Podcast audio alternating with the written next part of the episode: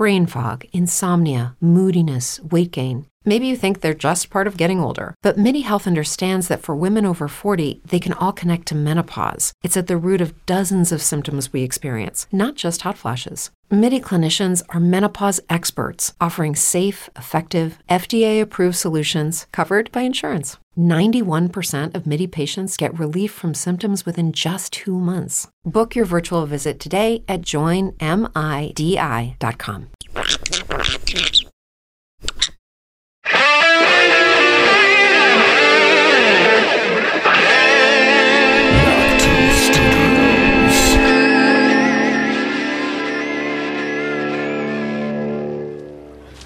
We have to return to Harrenhal.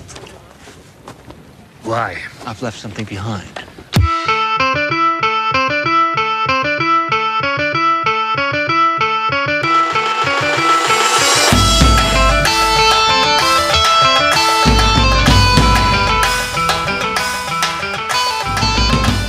Well met, Maesters and Septons, and welcome to Game of Microphones. I'm Lord Sterling, Sir Duncan, the rightful heir to the microphone throne, and this is episode 69. Joining me today is our special guest host and prolific Ravens Call contributor, Lady Rachel of House Fox. Thanks so much for joining us, my lady, and welcome to Game of Microphones. Thank you so much for having me, Duncan. I am super excited to be here and can't wait to talk about this episode with you. Awesome. Yeah, I always love your feedback, so I'm sure we're going to have a great conversation this time. Oh, thank you.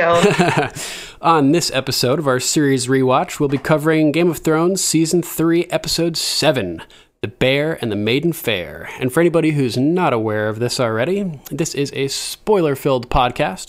So you still have a chance to be mauled by a bear if you would need to, so you don't have to listen to any spoilers. This is your spoiler warning. Warning. Spoiler alert. Spoiler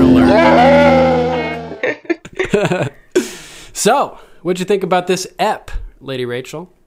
Well, I loved it because I love the song The Bear and the Maiden Fair. And Brienne being one of my favorite characters, I thought that, you know, the song always rings so true to her and um, just her strength. And, you know, I just thought it was an overall really good episode. And I thought it, we're definitely kind of gearing up to uh, the Red Wedding. I feel like this episode oh. is kind of where the wheels really start turning and getting the viewer. some you know tiny hints here and there that yeah. something major is going to come. It's like nature itself is trying to push off the red wedding as long as possible as the crew is delayed by rain in their travels to the to the twins here. right. so funny. So uh, you want to start off with your number five? Sure. Um, right. So my number five is Orell and Jon's conversation. Nice. Um, I loved Orell's quote when he says, People work together when it suits them, they're loyal when it suits them, love each other when it suits them, and kill each other when it suits them. Yeah. Um, you know, I just thought, as far as like a whole show, um, it that quote pretty much encompasses what this show is about. But I, I really felt like that was kind of like what kicked off my thought process of this is kind of the episode that's really gearing us up towards the Red Wedding. Um, because I thought, you know, it can totally reflect how Lord Bolton was Rob's bannerman and then switch sides over to the Lannister, uh, Lannisters. Um, it suited his own, you know, ascension to kind of switch sides. And exactly. I just thought that that quote kind of really encompassed what is happening in the show right now and really what we're about to see in the next coming episodes. That's a great point, and it, it's so funny too the the context of that quote because it really is like a deep piece of wisdom about the nature of man and the way that people behave. but but Jon uh, asks about it in such like a sort of condescending way. And what deep wisdom have you found inside the head of a bird? you know, right? like it's gonna be it's some, pretty good wisdom. yeah, it really is. It, it nails the human condition there. Uh, pretty amazing. Definitely. So that was, you know, I know it's a short number five, but I just thought that it was such a great quote. And, you know, you really kind of get to see the chip on Jon's sh- shoulders, which, you know, he's kind of always had from the first episode. I think Jon's always had a chip on his shoulder, yeah, being, you know, a bastard. And Um, you know, there was another there was another quote that he said um, that to In, uh, to Ygritte um, that it's a great honor to carry your house's sigil, and I Right. thought that was a very telling line um, for Oh. kind of what goes on in Jon's heart and in his mind about what it would be like to be, you know, made a Stark. Wow. Um, you know, it, it would be a great honor. Um, That's such a great sigil. point. It's something that he's wanted his entire life is just to be able to bear the sigil of his father's house. And it's something that he's never been able to do. So you're right, there's a whole lot more psychology and meaning and depth behind just that one little line that so many people might consider just a throwaway line. Pretty pretty great. I didn't even pick up on that. that's awesome. Well, cool. I'm glad I did.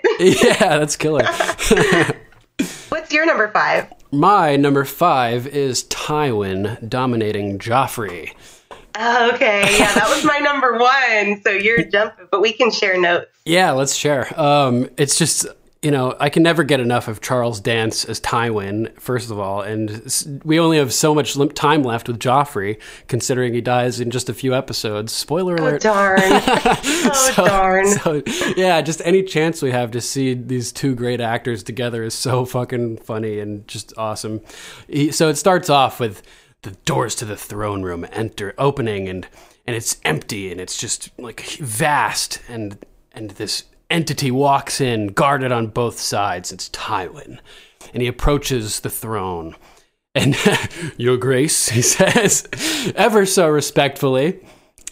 and it turns out that he's called this meeting because Joffrey says, "You you wanted to speak with me." Um, so he he wants to report on the meetings of the small council, and it's funny because he's keeping Joffrey out of the loop, and he's sort of rubbing it in that he's not really the person in control here. You know, so Right? so he's he's like Joffrey's like, well, so now you've moved the small council meetings to the, the Tower of the King. that means if I wanted to have to attend a small council meeting, I would have to climb all the stairs to the Tower in the Tower of the King. And Tywin slowly steps up the stairs in response to that, gets on the same level as Joffrey, but now he's towering over him. And Joffrey sort of cowers and retracts on the Iron Throne and shrinks even smaller than he is. he's already very small compared to Tywin. Well, and you know, I love, I love in that scene the camera angles where we're kind of getting a aerial shot above Tywin looking down onto Joffrey. So I thought it was just such a great visual representation of what Joffrey's discomfort level was. Yeah. Because it was like, t- I mean, it was tangible. You could feel the tension between the two. You're really and I just love when Tywin goes, well, we can arrange to have you carried. Yeah. It was like such an insult, but And I felt like that was almost like a really subtle threat. Like when he said we could arrange to have you carried, you know, the first thing that came into my head was pallbearers carrying a coffin. totally. Oh my gosh, good one. I Yeah. was laughing so hard, and he was just like, "Oh my god!" like he, he, he he's so scared of Tywin. It's the funniest thing. He's such a little puke, man. He is. I hate Joffrey. What else? What else But do you like, notice? I, I love him, but I hate him. You know, it's Oh, yeah, that yeah. actor. Um, oh God, his name's escaping me. Jack Gleeson. Jack Gleeson. He is such a phenomenal actor to play this role. Right. to have you know a character hated so much but i mean from all accounts that i've seen you know in the research i've done on his you know acting career is like he's a super nice kid He really is. so it's just totally opposite of his natural personality so for him to be able to pull off a role like this and you know i think he's fairly young um you know like late teens or early 20s so yep. for him to pull off a a role like this is pretty phenomenal Yeah, it's, it's actually really funny. Um, I noticed the other day I saw a clip from Batman Begins, and he was actually in that movie. Do you remember that? The first Batman with Patrick or with Patrick Bateman with with Christian Bale. Yes i do he was out on the fire escape and uh, batman came down and like gave him a little gift or something and a little motivational speech it was in an honest trailer and they were like batman just gave you know just met with prince joffrey i was like oh my god that's jack gleeson i didn't even recognize him Right? I know So he funny. looks totally different. He looks so little. yeah I also loved um, Tywin's description because one of the major points of contention in this scene is Joffrey has heard about Daenerys and the dragons, and he's like, "This is a threat. You know, like we need to deal with this." And this is one of the few times where Tywin is behaving in an extremely naive manner, um, saying that it, it's not even a threat. You know, um, basically saying they don't have to worry about it. He, he says, When I was Hand of the King under your father's predecessor, the skulls of all the Targaryen dragons were kept in this room. The skull of the last of them was right here. It was the size of an apple. You know, so he's assuming that these new dragons are going to be sick and weakly, like the the latest. Super tiny. Yeah, it's tiny, like the old or the the youngest of the the last generation of dragons, essentially. And it's a that's a dangerous game to play, man. Like you can't take any chances when there's reports of dragons out there. You know. No, and you know I totally agree with that. And what's funny is on the flip side, it's probably one of the only times that Joffrey actually has like any type of you know political sense about him you know, like, hey, there's dragons over, you know, in Essos, and why isn't anyone telling me about this? Because I think it's a threat, and shouldn't we do something? I mean, I think that's like the only time he even cares about information that's being, you know, counseled, and I'm using air quotes there, counseled to him. Because um, usually he's, you know, he's too busy for these things. There's, you know, there's many things a king has to do other than sit inside a council meeting. Right. So I think it's kind of funny that in that one quick moment, they kind of switch places for just a moment of, yeah, you know, Tywin's not taking it seriously enough. And Joffrey is actually, for the first time, taking something serious. That's a great point too. Really, uh, really interesting revol- role reversal there. Um, hadn't thought about that either. It's it's so weird, very weird really, really. Yeah, and you know, it's just kind of ironic because Tywin's the one that says like you are being counseled at this very moment. but I haven't been like, counseled. Oh my god! I just want to slap him. I just want to slap Joffrey across the face. Do it. oh man! Speaking of Jack Gleeson, I have met him and he was very nice. Um, I don't oh, really. Like, I don't Where know did you him. meet him? Uh, New York Comic Con. Uh, two nice. two of two ago. Uh, so 2016 it would be. Yeah, he seemed like a really cool guy. I can't. I would love to meet any of these characters. yeah, let's see. Who have I met? I've met Brienne. I've met Jack Gleeson, and I think that may be it for Game of Thrones. Hey, those are Thrones. those are two good ones. Oh yeah. No, I'm not. Uh, I'm not upset about that. You know, st- I'm just waiting lucky. to meet Kit Harington. yeah, I want to hang out with Kit Harington, man. I, I think he'd be a cool guy to chill with.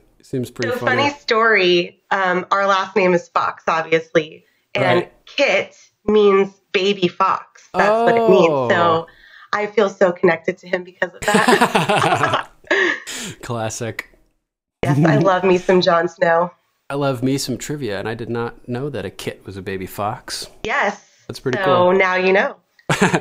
uh, and then, then Tywin continues on.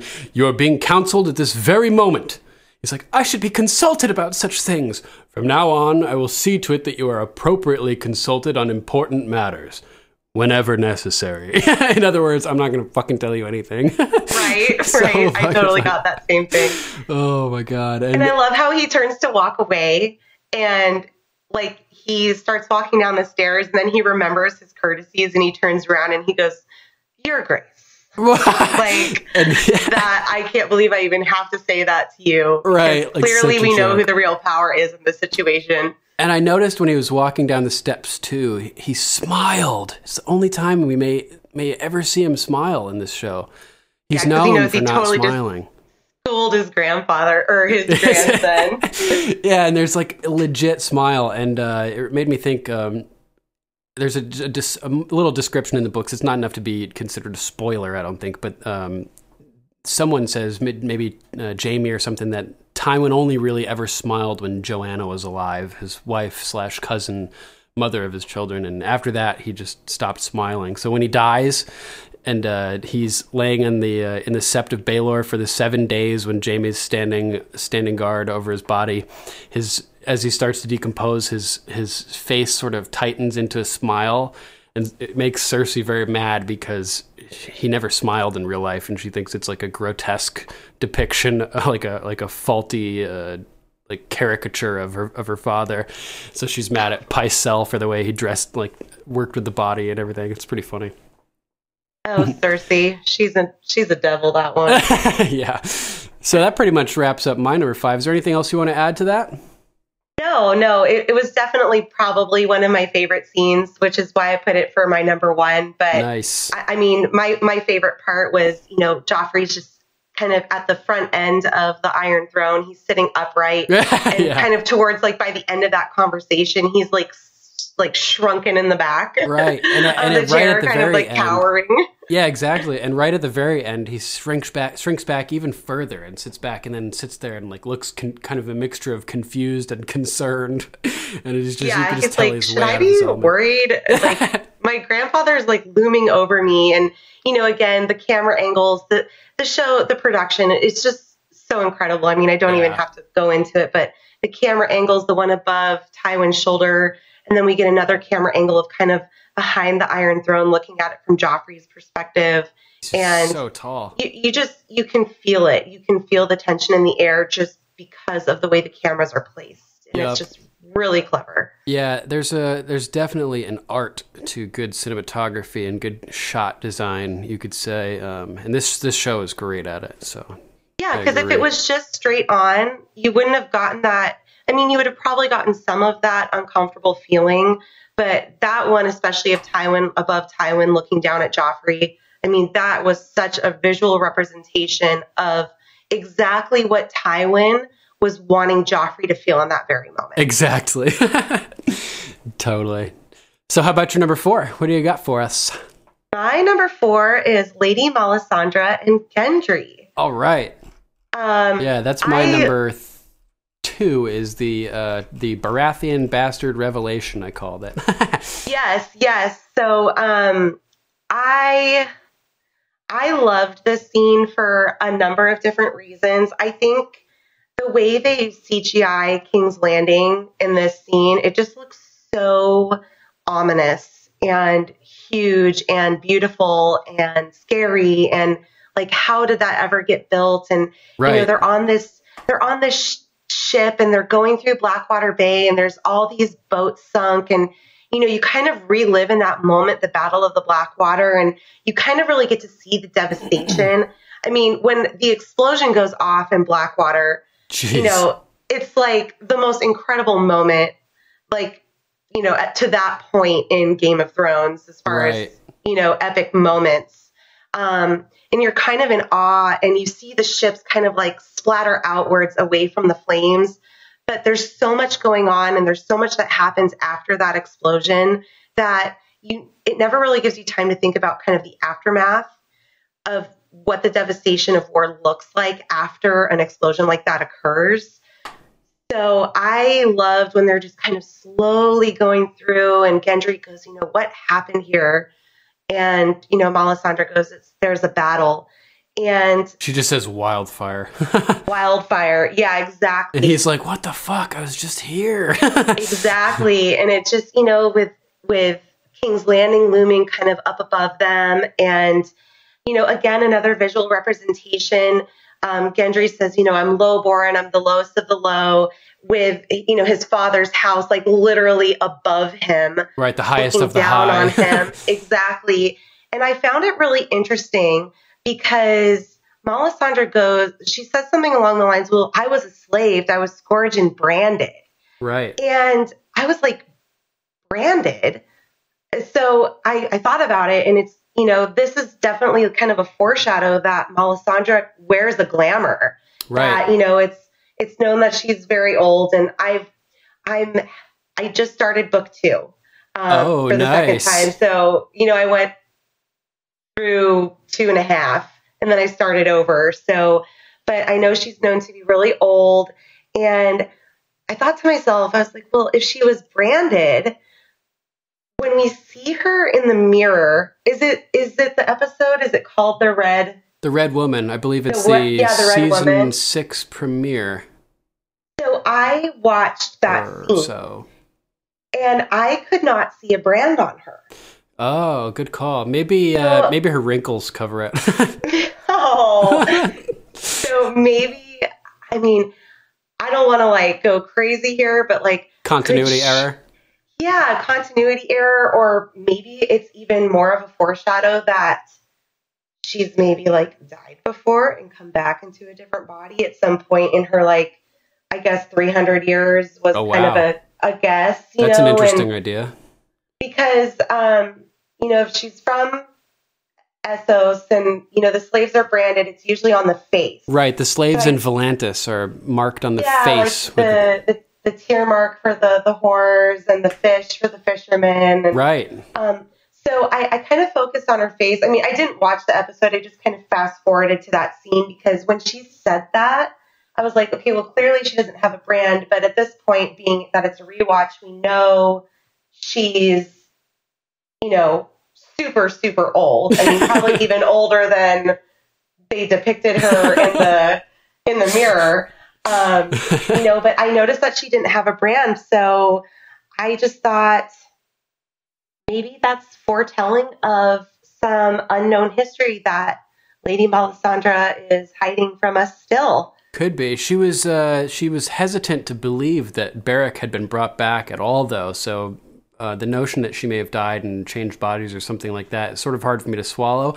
I would Yeah, be more yeah. inclined to believe that it was a continuity error, but I'm absolutely not ruling that out. It, it's we don't have any you know uh, anything to suggest that it's that, that your idea is not the case. You know, it certainly could be. No, I'm totally in agreement with that. I mean, it was just kind of a thought because you know they're so careful the the producers and the writers and the editors. I mean, they're so careful. I've I've watched the show so many times.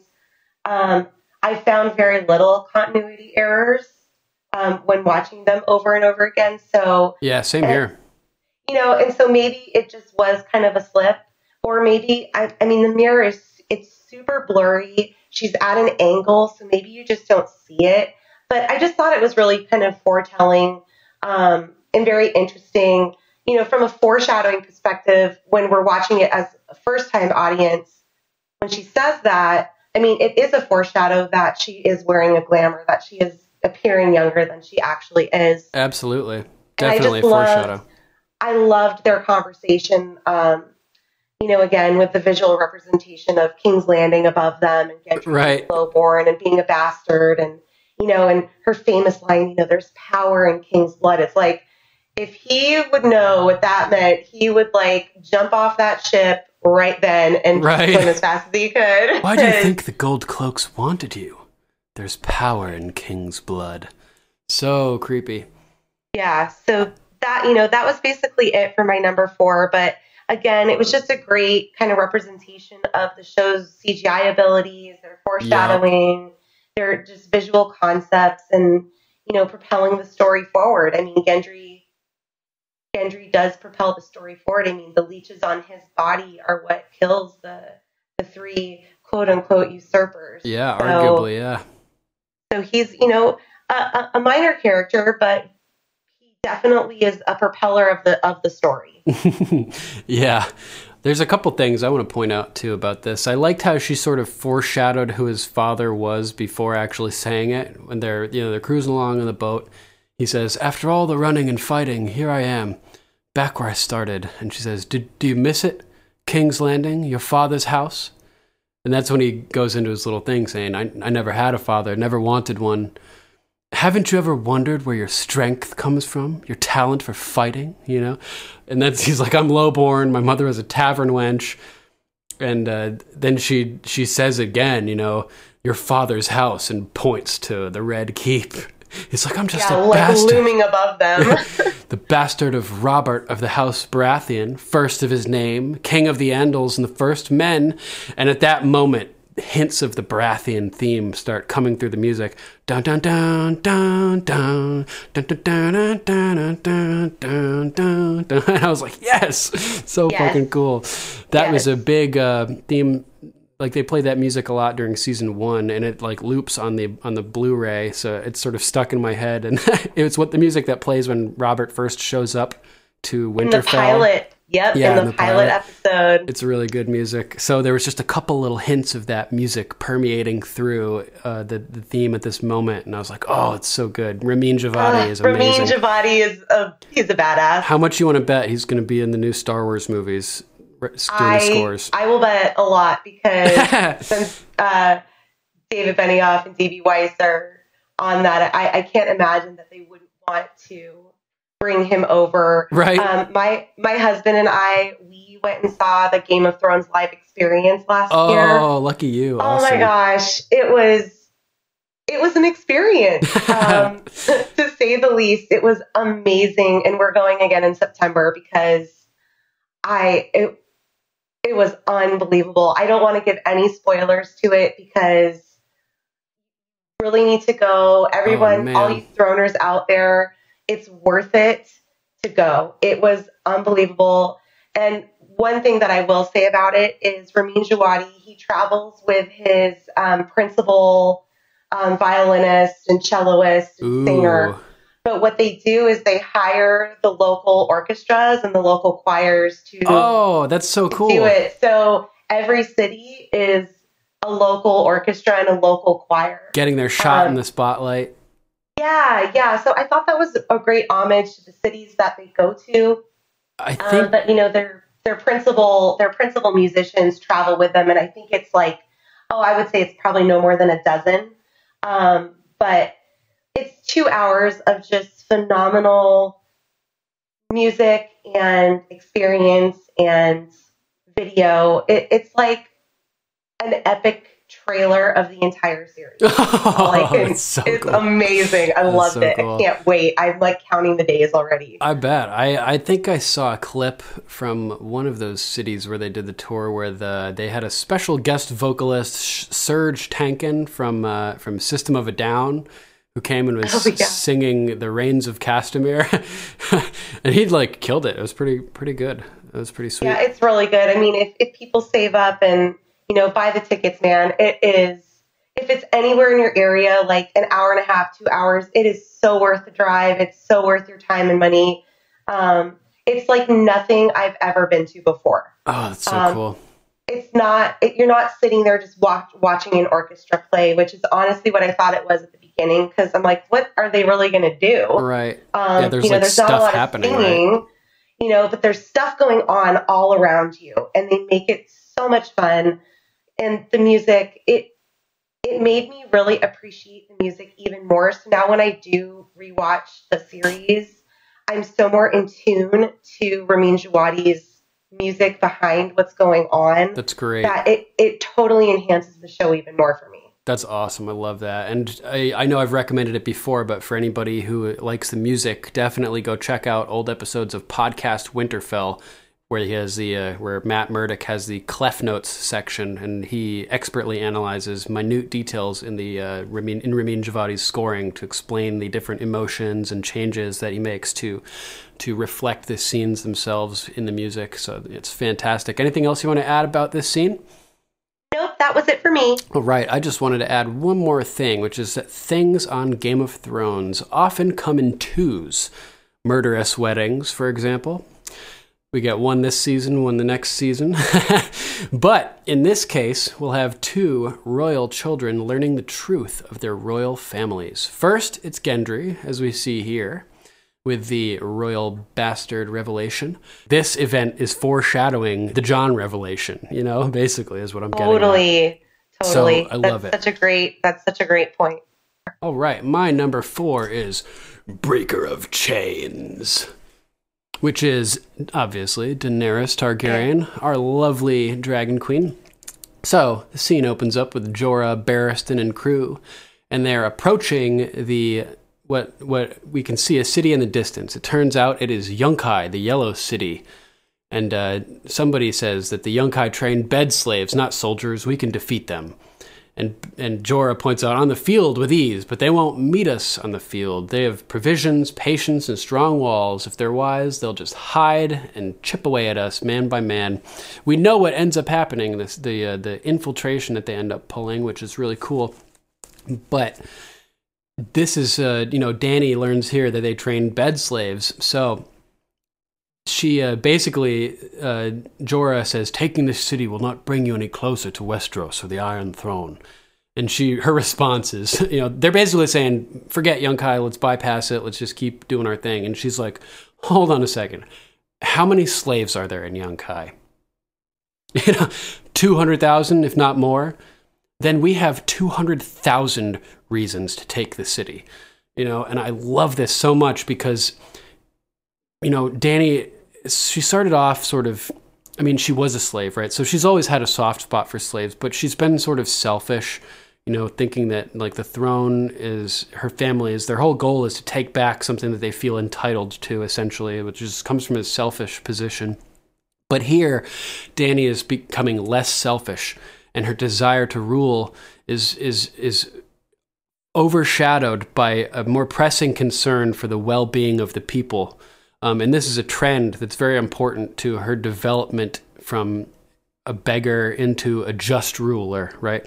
So I just love this so much that we're starting to see the the breaker of chains mentality really come out. Like she had her first taste into it last see or a few episodes ago when she uh, when she freed all the the unsullied and won their hearts and their swords and their spears and um, and she's realizing how good that felt to to do something that's right you know and to to to deliver justice more important than ruling is is delivering justice that's what a real ruler does right so or a, a good ruler.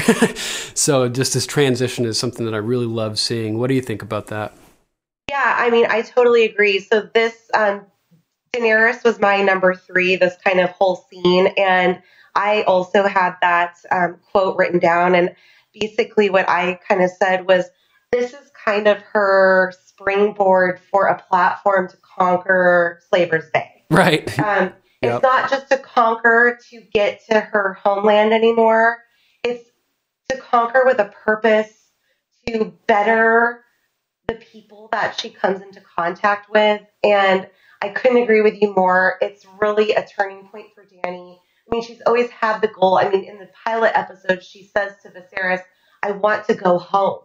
That's been her driving passion right. to do this up up really until this moment, and maybe the Unsullied when she frees the Unsullied, but that was more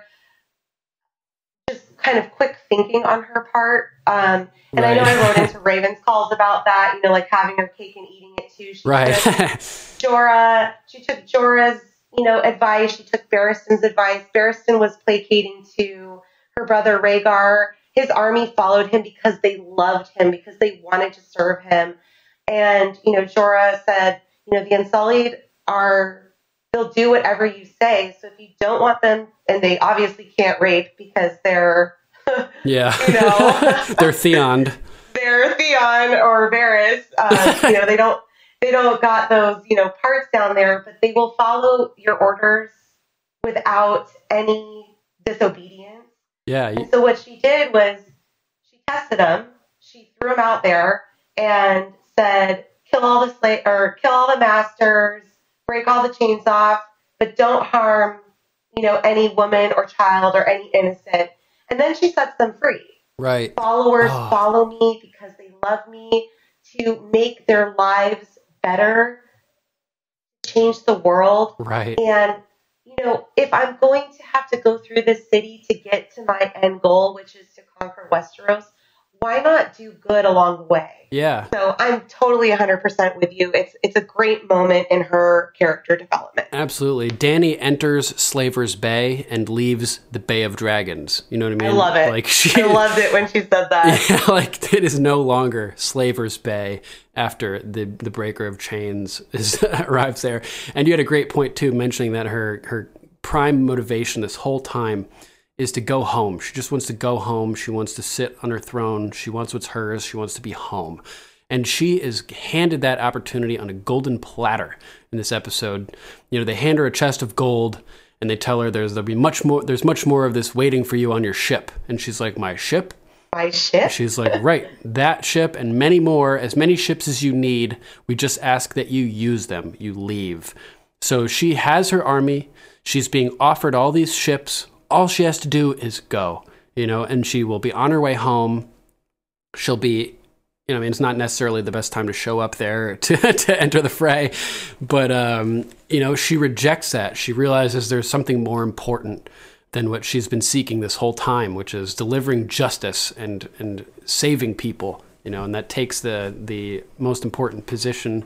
And I just think it's really fucking awesome. Um, Me too. There's just also I love that scene. Oh yeah, there's just so many cool things about this scene.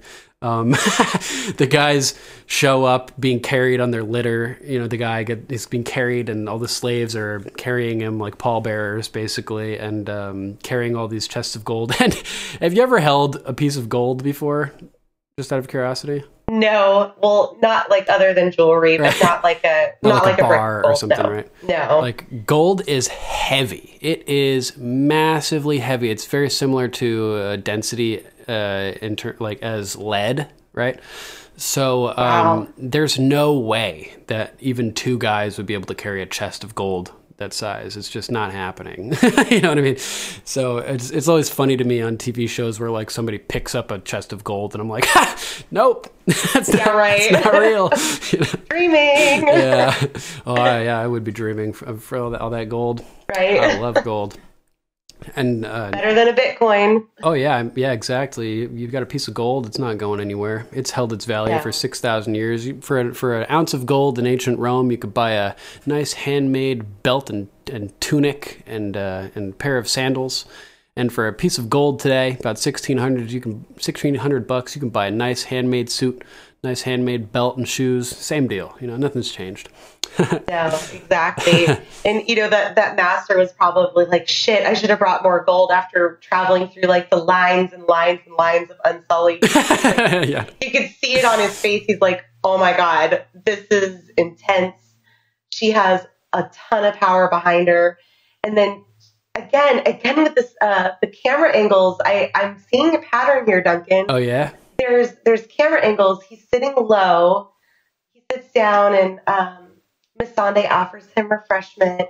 Right. He's sitting low and he's like looking up at this dragon, and you know she she's just totally toying with the guy. I mean, she throws the meat into the air and they're swirling around him. Yeah, he's trying to him. like he's trying to intimidate her, saying, "Many an army is broken against our walls. You'll find no easy conquest here, And she's Khaleesi." like, and she- "Whatever." yeah, she just like casually opens up a box, tosses out a chunk of meat, and the dragons start like Right. flying through the He's air. like, and, like "Whoa." he's like, "Fuck yeah!" And those dragons are getting bigger, man. They're getting bigger. Ah. Can I just comment on the CGI of those dragons? Like Please. Um, there's so there's one scene later on in the series when um, after she walks out of the Dosh Khaleen and she gets her, um, you know, all of her Dothraki followers, and Yep, and she she, kind of, I think she senses, senses Drogon, yep. and she does her scene that kind of mirrors Drogo's, like, we're gonna go conquer Westeros, we're gonna sail the Ride the wooden water. horses across the poison water and tear down the Yeah. castles of the Iron Men. And yeah. and the the the the show ends that that episode ends with Drogon screaming, and you can see these two like pipes Yeah. on the side of his jowls. Yeah, where the flames come Um, out, or like the liquid that no, turns into the I'm- flames, or yeah, something. I'm not sure like what they're for, but in this episode, when Drogon screams at the, I think it's the slaves when they go to take the gold. Yep. Those are are there. Oh, Um, that's so cool. So, like, just again with the, um, you know, just the consistency of the CGI. I mean, he's like, you know, not terrible. I mean, he's pretty big, but for being a little dragon. But I mean, to have those details be remembered when he's the size of a 747 jet engine, yes. you know, versus like, you know, like five feet long. Yeah. Um, I just noticed it, and I mean, the same way the scales move and they kind of like trickle when they breathe and they kind of flutter.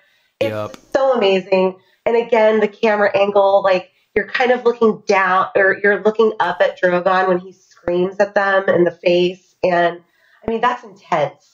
Oh yeah, like, and he's have like a dragon screaming in your face, wide, his mouth wide like- open. my gold. Yeah. He's like, you, you promised You me gave it safe, to me, uh, remember? safe passage or whatever. And, and she's like, well, I promise you, but my dragons made no promises. Yeah, yeah. That So- that guy totally gave her that gold and then tried to take it back. Isn't that shitty when people do stuff like that? um, I also really liked when when he first shows up and Missandei is announcing him. Now comes the noble Razdal Mo, of that ancient and honorable house, master of men and speaker to savages, to offer terms of peace. Noble lord, you are in the presence of Daenerys Stormborn of House Targaryen, queen of the Andals and the First Men, Khaleesi of the Great Grass Sea, Breaker of Chains, and Mother of Dragons. And I have written down Danny's titles are becoming more numerous. titles, titles, titles, titles, titles, like you like to say, yeah.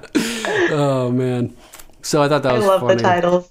Uh, yeah, I just love how they like end up with more and more and more. Um, funny little tidbit about titles that this is playing off of a, a tendency of European rulers to do this, right?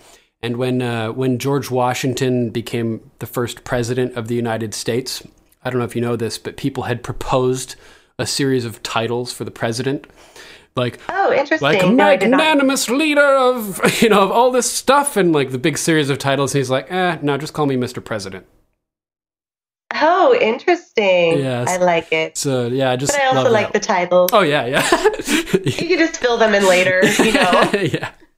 So, total sidebar, and you can totally take this out of the podcast. But I grew up riding dressage. Um, so I grew up riding horses. Oh, cool. and the sport that I did was dressage, and dressage means dance in German, and it was originally um, the sport was created for war horses as Oh. like um, like uh, I'm blank blanking on the word um, like to intimidate to intimidate your opponent. Yeah, just to show them how deeply under con- under your control the horse Yes. is. Yeah, yes, very and, impressive um, stuff. Very it, impressive. it started in Germany and then it kind of like spread through Europe um, into France, and it was a huge prevalent role in the French Revolution. And um, some of our Revolutionary War horses did practice dressage um, during the actual battle. oh wow, that's Um, cool. It just wasn't as prominent as like in European, and I mean, it to this day the sport is heavily European based. But um, you know, so war horses, you know, me and war horses, we got a thing going. Have you noticed any And- dressage on Game of Thrones at all? Um, so not really, but I have noticed a lot of breed. Um, there's a specific breed called a Frisian, and they are the big black horses with like the really tall necks and the really thick manes and kind of the the um, the long hairy um, skirts like over their hooves. Um, Jon Snow rides one a few times. Jorah Jorah rides one when they are searching for Daenerys in the field, and he finds her ring after after the Dothraki Oh. like pick her up. And Frisians are um, very well known for their dressage capabilities. They're not the most popular show horse when it comes to dressage, but they're very naturally talented at it. Interesting. Um, their conformation allows them to do the movements. Um, so you do see it, but um, it's more Just very in small amounts.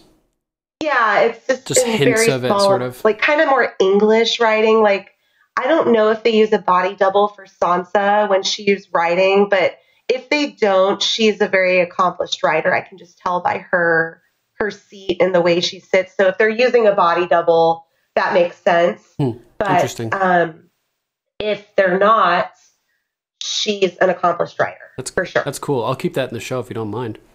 no, not at I thought all. it was Go for it. That's great. Um, Yeah. So um, we we talked about how she tosses the meat and the dragons go crazy and the guy's like, "Oh God!" And then um, basically, when when when the slaver tells her that all we ask in return is that you use the ships, sail them back to Westeros, I, it, I there was a moment that reminded me of the moment where we thought that she decided that she was going to make her move to uh, to take the Unsullied and kill the uh, Kraznys Monastis. And right after the guy here says that, we just want you to leave, there's a moment where, much like in Astapor, Danny gazes down at the slaves and seems to gather her resolve. And that's when she steps, you know, turns it back around on him and says, I have a gift for you as well your life. I love it. right? My life And he's like, what? yeah, and the lives of your wise masters. But I also want something in return. You will release every slave in Yunkai. Every man, woman, and child shall be given as much food, clothing, and property as they can carry as payment for their years of servitude. Reject this gift, and I shall show you no mercy. And what's his response to that? He says, You are mad. And that, of course, Oh, like means right. That, of course, means a lot to Danny, as her father was called the Mad King, and she, you can see like her, her eye sort of twitches, and she's like, "What the fuck did you call me?" right? Like the veins start popping out of her neck. She's like, her eye starts twitching. Yeah. She's like, Dracarys. yeah, and that's when he, the dragons start getting like pissed off, and she's, you know, they're like kind of threatening back and forth, and the guy says like he has friends who would take great pleasure in destroying her, and uh, perhaps will make a slave of you as well, right? And the dragons sort of like growl at that. And he's like, You swore me safe conduct. and another great line I did, but my dragons made no promises. They made no promises. And you threatened their mother. it's such a great. And I love her face because she's just like, yeah, okay, Yeah. that's that's what it is. Not even so, phased. She's like, yeah, I'm just going to tell you how it is, basically, right? Yeah, it's like her her toot is totally coming out, and she just like kind of looks at him like, what are you gonna do about it? yeah. so funny. Oh, man. So, yeah, what a great scene. Anything else you want to add about that? No, I think I think you know again just it's definitely another springboard for Danny. I mean she's this this season I feel is like where she kind of you know takes some major steps towards the right direction and I know I know when she gets to uh Meereen it kind of was a very frustrating time for a lot of viewers and I I'm one of those people and uh you know, it just kind of fizzled out for a little bit. And it's really funny because uh, George R. R. Martin talks about Meereen Right. and his writing. Um, Here's a name for he it. called it, yeah, the Meereenese knot. Right, is so what he called it because he wrote himself kind of into a like a corner of how to get her back out of Meereen Yep. um, without it seeming so like Forced. Or, yeah. Um, and I love just going back a couple episodes when Tyrion rewards Pod for his service at the Blackwater. Right. Um, oh, yeah. One of the one of the whores he buys for Podrick, he goes, "She's one of the only uh, only women, you know, can- that can that can off- do a proper Meereenese knot." Right. Right. And that is a total like coup to George R. R. Martin and the Miranese knot. Yeah, it's So a total just- meta comment. And I, I think I said on the podcast that if there are any ladies out there who know how to do a proper Meereenese knot to Uh, that would not be me, but you know, you know, but it, it's just you. You feel like she's taking two or three steps at a time at this point, Right. and Meereen, she kind of is like walking a, you know, walking a straight line, but, um, you know, she really, she really finds her purpose in this scene. She really knows like what what she wants to do while she's conquering, because it's one thing just to go around and conquer community or conquer kingdoms and just conquer, conquer, conquer. Right. But it's like, why? Why Yeah, are yeah. you doing this? This season, she really finds her purpose of why she's doing it. Why am I? Why am I doing this other than to go home? right. Okay, that's that's given that we've known that from the second we've seen her. But there is a was like, greater purpose. there's a greater purpose out there than just to go home. Right, and it seems like season three is sort of the season of the mission statements. You know, Jon Snow re- realizes that he needs to fight for the realms of men and needs to fight for the living. Daenerys realizes that she needs to fight for justice and for freedom. And uh, these main characters, both our ice and our fire, are um, you know developing their mission statements and coming to find out who they really are and what they really fight for and where they stand. And this is the critical season for that. I totally agree. Love it. So that was kind of my number three as well. So I think that was your number four, right? Uh, yeah, I just have one thing to add, which is a question. When when the guy says um, that they have these strong, powerful allies who would love to take a crack at Danny, basically, who do you think he was talking about? I think he was talking about um, the second sons. The uh, you mean the Sons of the Harpy? No, I think he was Oh, the talking Second about Second Sons. Sons. Okay, right, right, Swords, right. like Daario Naharis. Oh, okay. because um, the reason I think that is because when he leaves, she turns to Jorah or Barristan, I can't remember, and she goes, "He said he had powerful friends. Who? Who was he talking about?" And you know, they kind of shake their head, and she goes, "Find out." And then one of the next, I think it's the next episode. Yeah, it's called Second sure Sons. yeah, Yeah. Um, when they're kind of like hiding behind that rock and they're looking at them, and Jorah's saying like, "Oh, they're called the Second Sons. You know, they're sellswords. They, um, you know, don't like to break their contracts." So I think that's who Oh. he's talking about. Yeah, it must be. But you make a really good point that maybe it is Sons of the Harpy too, because because I know Astapor they kind of fund the Sons of the Harpy, but I feel like the Sons of the Harpy don't exist at this point. Right, yeah, they I may feel have like they are developed in created- response. In response to when she takes over Meereen. Right, yeah, you, I think you're right about that. So, yeah, you're probably right. The Second Sons, we'll go with that. I think that's a good explanation. And she ends up winning them to her side through Daario, Exactly. who slays his uh, compadre rulers in pretty epic fashion.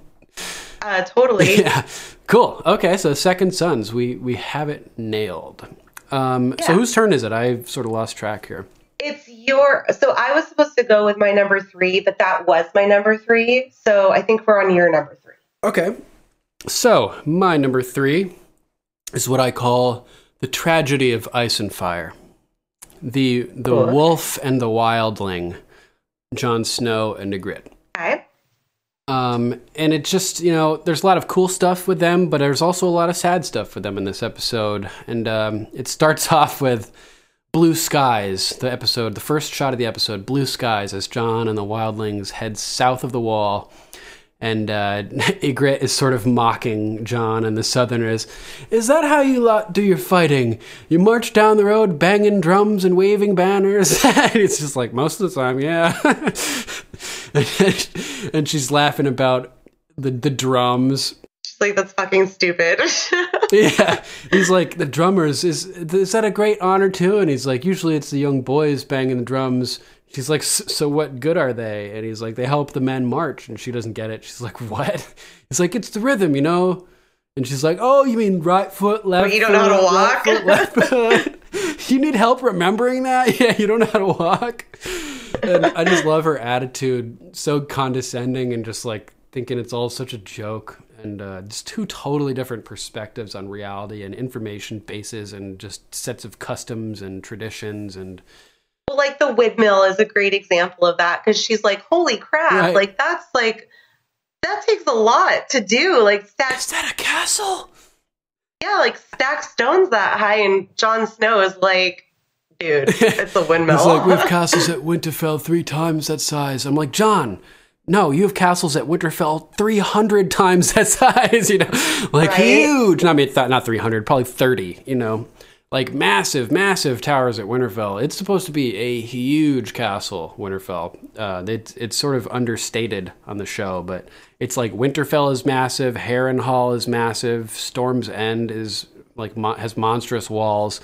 I'm Um, kind of hoping we get to see Storm's End in season eight. yeah, I would love that. I like. I feel like we got kind of glimpse of Highgarden. We got glimpse of Casterly Rock.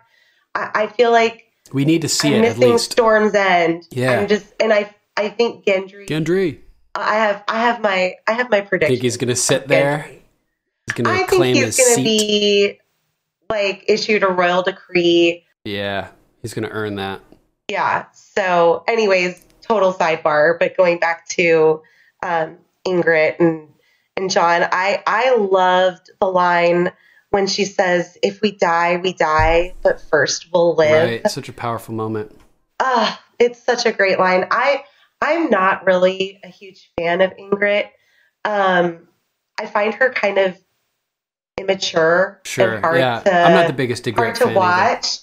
Um, I I love that they're together in real life. I think they make a darling couple. Uh, you know, but Mhm. and I I I see that the chemistry is there on on set and in the in the scenes that they're together. So it works for me. And I think if they didn't have that real chemistry outside the show, it wouldn't work for me in the show. Oh, right. Yeah. You know, and she's like, "Oh, swoon and oh, save me, Jon Snow." And she like you know, falls back, Like, trust falls onto him. it's like, shut up.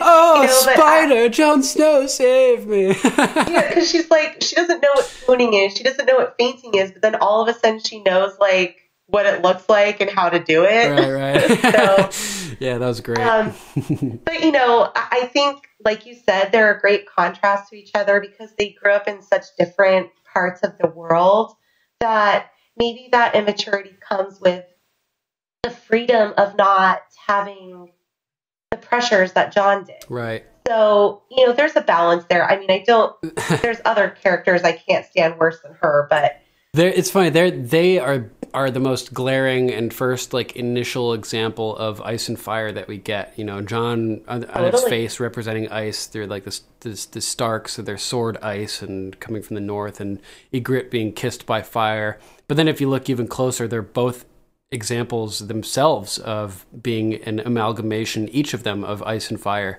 John has the, the dragon blood mixed with the, the Stark blood, so he's ice and fire, and then Ygritte's kissed by fire, but she comes from the frozen north, the embodiment frozen. of ice. Yep. So they're both like ice and fire, and then together they're ice and fire, and and I consider them to be like the tragedy of ice and fire.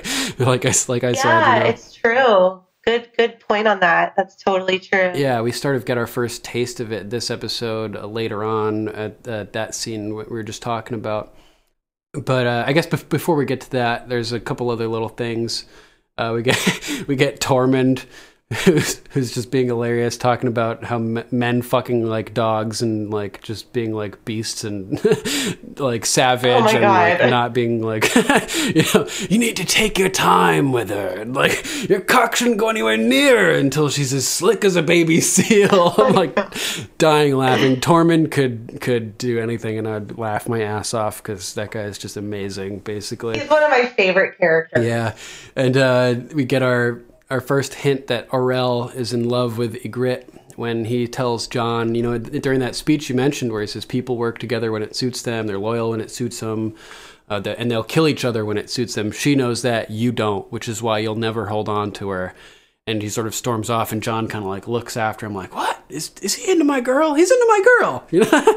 Yeah, totally. and then you know, I found, um, I found, you know, it's funny that the the episode is called "The Bear and the Maiden Fair" because if you actually like read the lyrics of the song, it's like kind of a dirty song. yeah, yeah, yeah. Um, and there's a lot of like sexual reference like scattered throughout this entire episode. I mean, like Robb Stark with his um, wife Talisa, they're they're doing the nasty. You know, Tormund with his lovely representation of what that's all about. You know, there's there's just a few like there were some other ones that I wrote down. Um, you know, just like kind of sexual references kind of throughout the whole episode itself. So, right. you know, while it's a, I mean, if, if you read the lyrics, It's the pretty song, bawdy. It's bad. Yeah, I mean, it's- it's pretty bad. Um, so I, I found that moment because I know, and I don't want to go too spoilery for the books, and I, I've done a lot of research on the books, even though I haven't read all of them Ooh. is Tormund was su- supposedly like he was you know like had sex with a bear. Right. That he talks so- about that on the show, so that's fair game. yeah. Okay. Okay. Great. Um, I couldn't remember, so I was like kind of stepping lightly, but you know, like the bear and the maiden fair. I always kind of think of like Tormund when that song comes on, along with Brienne. But you know, Yeah, on the show, when Ygritte's like, "You never fucked a bear, Tormund." I know, and I don't want to think about the bear you never fucked. yeah, right. So great. so it's um you know it's it's a little running theme throughout this episode that i found and tormund in this scene kind of reminded me of that and i was like oh yeah this episode is called the bear and the maiden fair Yep. so Just for Uh, anybody definitely a good listening, in our in our my still smug episode from over the summer, where I covered the episode where um, where something happens and they're talking about Tormund and the bear, but I, I read a segment from the books in a Tormund voice, and I'm pretty proud of it. You guys should go listen to it. It's pretty cool. i i've listened to it i've listened to your still smug book talks i oh man. I am I try to avoid show spoilers, but when it comes to the book, You don't mind as much? I actually kind of enjoy the spoilers because it enhances my reading of right. like because then I pick up on things that maybe I wouldn't have. Oh yeah, on. that's what. Yeah, I love that. Having like the book information and watching the show, you'll pick up on all these tiny details you wouldn't necessarily pick up yeah, and I try to not like spoil it to the point where it's like, well, why even read the book? Mm-hmm. but I, I just I just know enough about the writing and George R. R. Martin. It kind of propels me through the through the books because reading is not my greatest pastime. Neither is mine. But I've made a vow to myself and a promise that I will read the entire series along with like all of the other you have to. I mean, there's no other choice. and historicals. And you're still smug. You're still smug book talk. That's kind of what did it for me. I was like, God, I really, really need to read the series because I really want to read the novellas. I really want to do the Yeah. Um, but I want to read the series first before I do Yep, it. I did too. Um, so that's kind of my goal. The whole point of this podcast is because I want to enrich your life. I want to bring some entertainment to you and something that you're going to enjoy. And one way that I can do that is by helping you guys get started on the books for free. So if you're interested in that, all you got to do right now is go to to audibletrial.com slash gom won't cost you a penny um, sign up for a free trial you get a free book you get to keep it download game of thrones book one a game of thrones of a song of ice and fire you will not regret it and then i can also email you a book another book for free um, which is like my favorite thing to do I, like please email me so i can You gave me one. I'm super excited. yeah, yeah. Please email me so I can send you a free uh, book. I could send you the, the novellas, the Dunk and Egg novellas. I could send you one of the, the five books. Um, right now, I don't have access to two to book one and two because I sent too many already. But I'm figuring out a workaround so that I can send you guys those again. Um, but yeah, just get into it. Send me an email. Go to the get your free trial. Do it. Um, you're, you won't regret it. Do it. Yeah. Do it. Do so it. So where are we? What do we got? yeah. So we're on year number three. Right. So uh, Tormund's being bawdy and ridiculous, and this is uh, when when Orell confronts Ygritte himself and and talks to her, and and he basically is telling her that you know like what the hell are you doing with Jon? Like you know if if if you were mine, I'd treat you well. I'd tell you you're beautiful and fierce and wild, and and I'd be good to you. And he says, You love him? And she's sort of like, she's sort of shocked into silence and she just sort of nods. And it's a really like sad moment where I feel really sympathetic for Orell, where he like, he says, Because he's pretty. Is that it? Like his pretty hair and his pretty eyes. I think pretty is going to make you happy. And it like, I feel, I feel bad for him, you know, because it's like, it I sucks to be in that position. Like, um, It totally does. you know, and I mean, he's, I know, and he seems like a good guy too. Yeah. I mean, To, to some extent. I mean, he did. yeah, he Yeah, he tried to kill him last. you know? but you know, but like to his point, Right. he was like, "Do you see her like wigging out about no, it? No, she knew it was because she knows how it is. Right, yeah. Like, get that chip off your shoulder, dude. Because in our world, she's not insulted by that. Right. She knew that Someone needs to to be done. survive. Like, it, it's survival. Right. So I don't know why you're like, you know, puffing up at me when your girl over there is like, whatever. Yup. You know, so I think I think he has a good heart and I, I think if I'm not mistaken, his character is a little bit more developed in the books. You get a little bit more information on I believe him. so. Yeah. And he's he's not hideous. You know, he's not like a horrible looking No, guy. you know or where anything, he's you know? from? He's Pirates, from of the, Pirates Caribbean. of the Caribbean. Fuck yeah, he's got that fucking fork sticking out of his wooden eye. Yes, I know. Every time I see him, I think about that. He's a good actor for Yeah, sure. yeah, he was one of my favorites from Pirates of the Caribbean. I loved too, that so movie. I, was didn't really really, excited to see him love like the sequels, but the first one, Johnny Depp, Same here. Jack I, Sparrow. yeah, I haven't kept up, but yeah, I love Johnny. Love Johnny Depp. He's one of my favorite actors, and love his Hunter S. Thompson, you know, as well. so uh, yeah, I felt bad for him there, and um, she, uh, you know, he tells her, "You won't love him when you find out what he really is," and dun dun dun, foreshadowing. But then it cuts to the next scene um, where it's them talking together, and Jon underestimates her bow skills, which kind of like makes her smile, like, "Oh, silly Southerner!" And boom, nails that deer from a million miles away. Yeah, and that's- she's like a total prodigy with Right. the bow and arrow. Yeah, what is it? Tormund says, "I've seen you put a put a shaft through a rabbit's eye at 200 yards. If you didn't hit Jon Snow in the heart, it's because you didn't want to, right? Exactly. And Coming she's like, damn it. Damn it, he knows me too well." so this is when she sees the the windmill palace. Is that a palace? you know, like, "It's a windmill." You're so silly. Yeah, it's a windmill, babe. Um, oh yeah, Orell had that funny moment too, where he says, "I've heard you two whispering at night, giggling like little girls," which I thought was funny. Um, so oh, young love.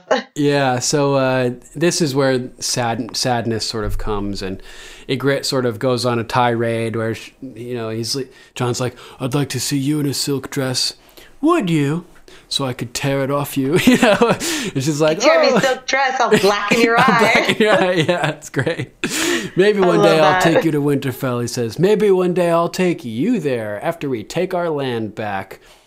And uh, Ygritte, you won't, you won't win, right? And she's she starts to go on her little rant. I know your people are brave. No one denies that. Or no, he says that, and then she says, "You know nothing," and he cuts her off six times in the last thousand years. A king beyond the wall has attacked the kingdoms, and this is where like the dose of reality and the the future, like the hint of future tragedy, comes into play for the first time. Like really, because I mean, up until this point, you don't really know what's going on. But Jon Snow lays it out. You know, he refers to the wildlings as you, as opposed to us Exactly. It's a foreshadow uh, for sure. you know and uh, it, it's even even our boy Orell's line um, they'll uh, they'll they love each other when it suits them you know they're loyal when it suits them Yep. um, foreshadows Jon running off in a few episodes Totally.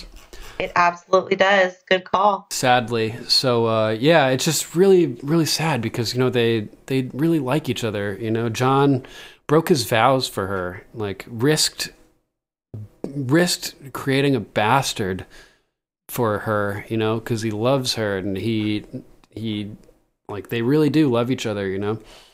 So just like the way that it turns out when even you know when when duty supersedes love um it's just really sad. And you know there's the whole thing the concept of love being the death of duty that Maester Aemon brings up and it's sort of a recurring theme in this case uh, duty is the death of love It totally is. I was just going to say it's kind of the reversal of what Maester Aemon tells right tells Jon. and uh, it's it's the same sort of thing too. Like um, you know, he said that you know that Ned Stark would be one in ten thousand men. You know, with his ability to do what's right under no matter what, right? And Jon Snow is sort of one in ten thousand men here as well. You know, ninety nine nine thousand nine hundred ninety nine of those men would would be consumed by love and it would be the death of their duty and they would you know like the night king for instance uh, or the the character in the book i should say the 13th lord commander who is seduced by a, a, a woman beyond the wall and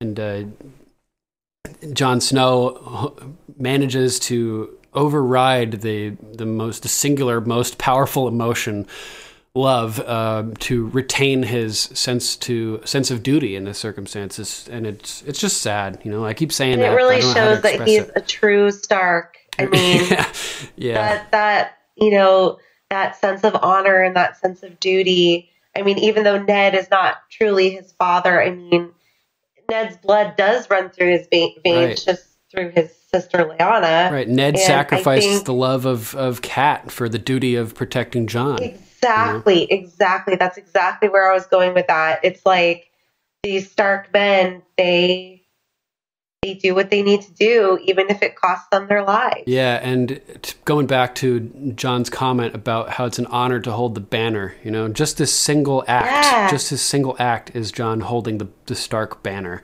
essentially, by by sticking to his guns and his duty in yeah, the, in and the I face find of it temptation. super.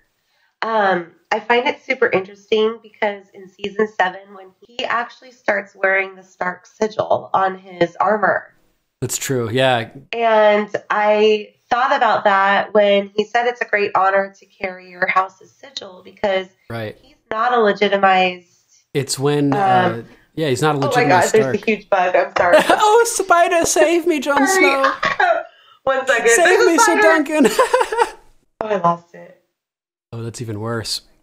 Okay, anyways, back to the show. Save me, Sir Duncan. Save me, a spider. There's a spider. So- my dress is made of the purest silk from Tralalalali Lolly day.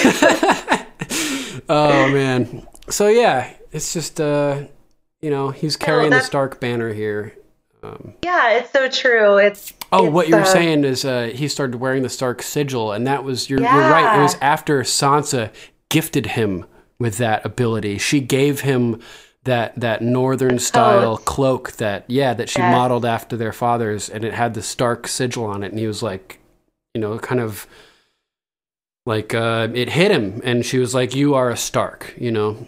Like wear it, you're one of us, you Yeah. know, and it was like Yeah. a huge moment for him. Like he was finally given the banner by the head of the house. You know what I mean? Exactly. And- And, when he goes and Oh, to meets see Dany. his He's uh, displaying it his breastplate ever so proudly. has, has the Stark sigils, the uh, the wolves, the dire wolves, right over his heart. Yep. right over his heart. So I just thought, and it's it's ironic because there's several moments in when he's wearing that armor when he says, "Well, I'm not a star. and I'm like, "Well, you're wearing the sigil, so you totally are." uh, he says that so many times either I'm a bastard or I'm not a Stark. Right? not a Stark. it's like his catchphrase. like, yes, you are. so classic. So yeah, it pretty much ends with the with you know him saying that like you don't have the discipline, you don't have the training, your army is no army. You don't have you don't know how to fight together. And she's like, you don't know that. He's like, I do. You know, I know it. We, I grew up being trained in this. Like I can just I All can the kids see. in the north know it. Yeah, every boy, every boy in the north knows this. If you attack the wall, you'll die, all of you. And she says, all of us. And for some reason, this prompts her to voraciously start macking on him and making out with him. And then that's when your that line that you brought She up. She knows he's she's losing him. Oh, so she knows deep down because even before they climb the wall, and she's like, "I'm your woman now. You're going to be loyal to your woman." right. Like she knows that he's an honorable guy. He's- she knows who Ned Stark is He's got. because when she, go ahead Oh, sorry. I was just gonna say he's facing temptation from both sides here, essentially. exactly, and she knows who Ned Stark is because when Right. she introduces him To Mance. and she goes, "This is Ned Stark's bastard," Right. and she knows the Stark name. She knows His what he stands reputation. So she knows that she's battling a, a, a man that took a vow to not love, to not lay with a woman, to not have that type of relationship. She needs to keep fighting him. Exactly. She uses her girlish wiles to convince him to stick with her for a little bit longer. Like, what does Cersei say? The the best weapon is between your legs. yeah, the one between your legs, right? Um, and yeah, so this is the point where that little little line by Ygritte that you liked so much you mentioned earlier came up, where she basically recites the wedding the wedding vows, right? You're mine as I'm yours, yes. and if we if we die, we die, but first we'll live. And he re- agrees, yes, first we'll live. And uh, just the tragedy of Jon and Ygritte, man. You know? yeah. No, that's a great one. That's a great number. That was your number three. Number two. Yeah, my number three. Number three. Yeah, that was. That's a good one. That Thanks. was a. That it's really just so sad, man. It is sad. Um, know, because I think he truly loves her. Right, and I'm a, like a romantic at heart, you know, as as as as much as a big mean monster as I am as well. You know, I'm a fucking sucker for for uh, romance, you could say, or romantic type. Uh, It got you stuff. yeah, yeah, so like this stuff hurts me, you know, to see it. Like I feel the pain. Yeah. I'm totally an empath where I can like feel like pain of people and even people who don't really exist apparently, you know, but like it hurts, you know. But you know, in a way, they kind of do exist because they are together in Real real, life, life, right. and that's what I go back to. The, the chemistry they have on set together is tangible because it's it's real. Right. It is a real chemistry that's occurring between two human beings, They're, not like, necessarily really- characters in Yeah. a show, but human beings, and you feel it. Yeah, and they do love each other. Feel the way they look at each other, like when he pulls her in to give her a kiss Because like in that scene, it's so real because it he wants to kiss her. Yeah. So it's great. that that was a great one. Good job. Thanks. What do you got for us next? What is it? Your number? I think it's my number two. All right. So mine is Brienne and Bert the bear. All right. Cool. So some cool facts. Um, Bert. The Bert the bear is named Bert. nice. the bear's trainer, so Bert's trainer is like this big man, and he plays Brienne's double No way. this scene. And there, when Because Bert hits Brienne, right, like, I was wondering about that. It looks like that's they're like really together there, and I'm like, that how did they film this? Wow. Yeah, Thank you so much for telling me that. That is his trainer um, getting hit by Bert. And the scenes with Brienne in the pit with the bear are not CGI'd either. She's actually in the pit with Bert. That's so cool. I really was and wondering he's a about trained that. bear. And so all of the people above the pit were not there. There were the trainers. Right, you don't want to distract the bear. Yeah, and every time the bear did something right, everyone had to give him applause. oh yay! Good job, Bert. He's like, so it took a while to film, but um, so much there was fun, an though. interview with Brienne um, with um, Gwendoline Christie, and she was saying that that was like her favorite scene to shoot ever because she literally was in the pit with the bear wow. and just the whole experience of every time like when he would paw the ground or when he ripped the sword or when he started when he got shot with the arrow and you know started like swaying side to side. Those are all tricks that the bear knows how to do.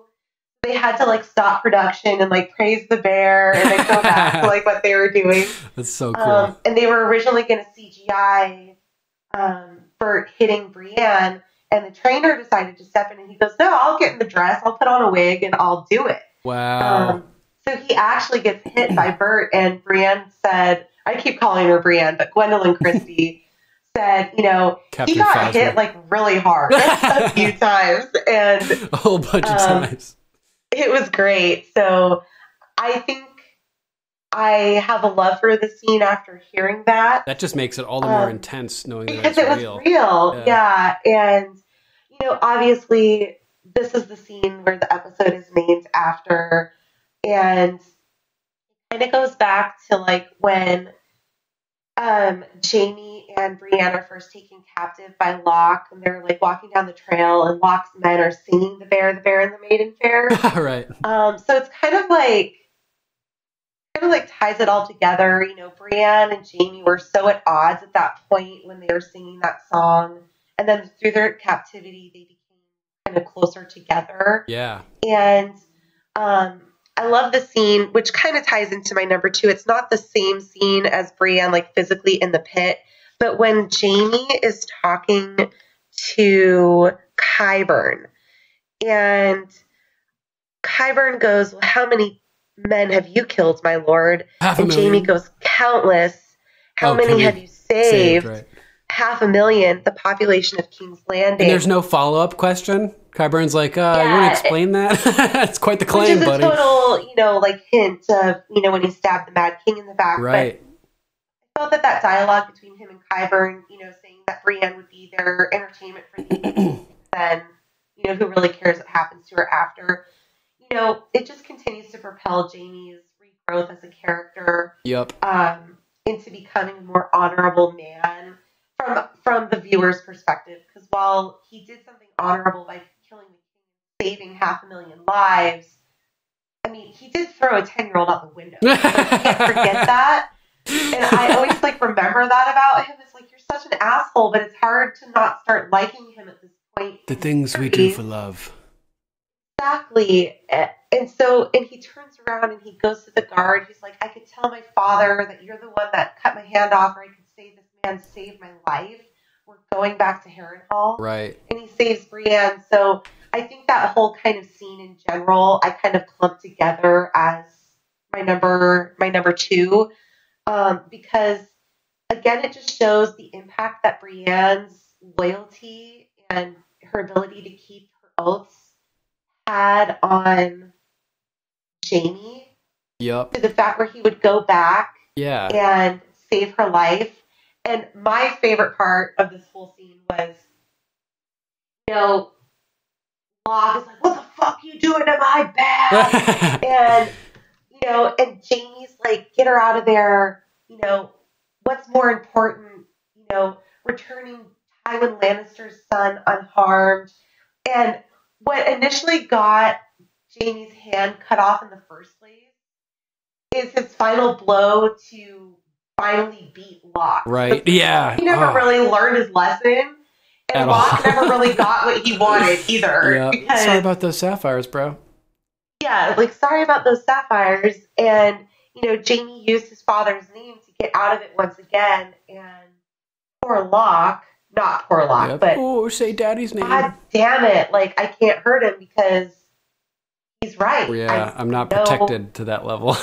Bolton is gonna behead me if I like do anything Jaime Lannister. yep. So what Locke cut Jaime's hand off for, you know, my father, you always hide behind my father. You Just know, here this will help you daddy's name. remember.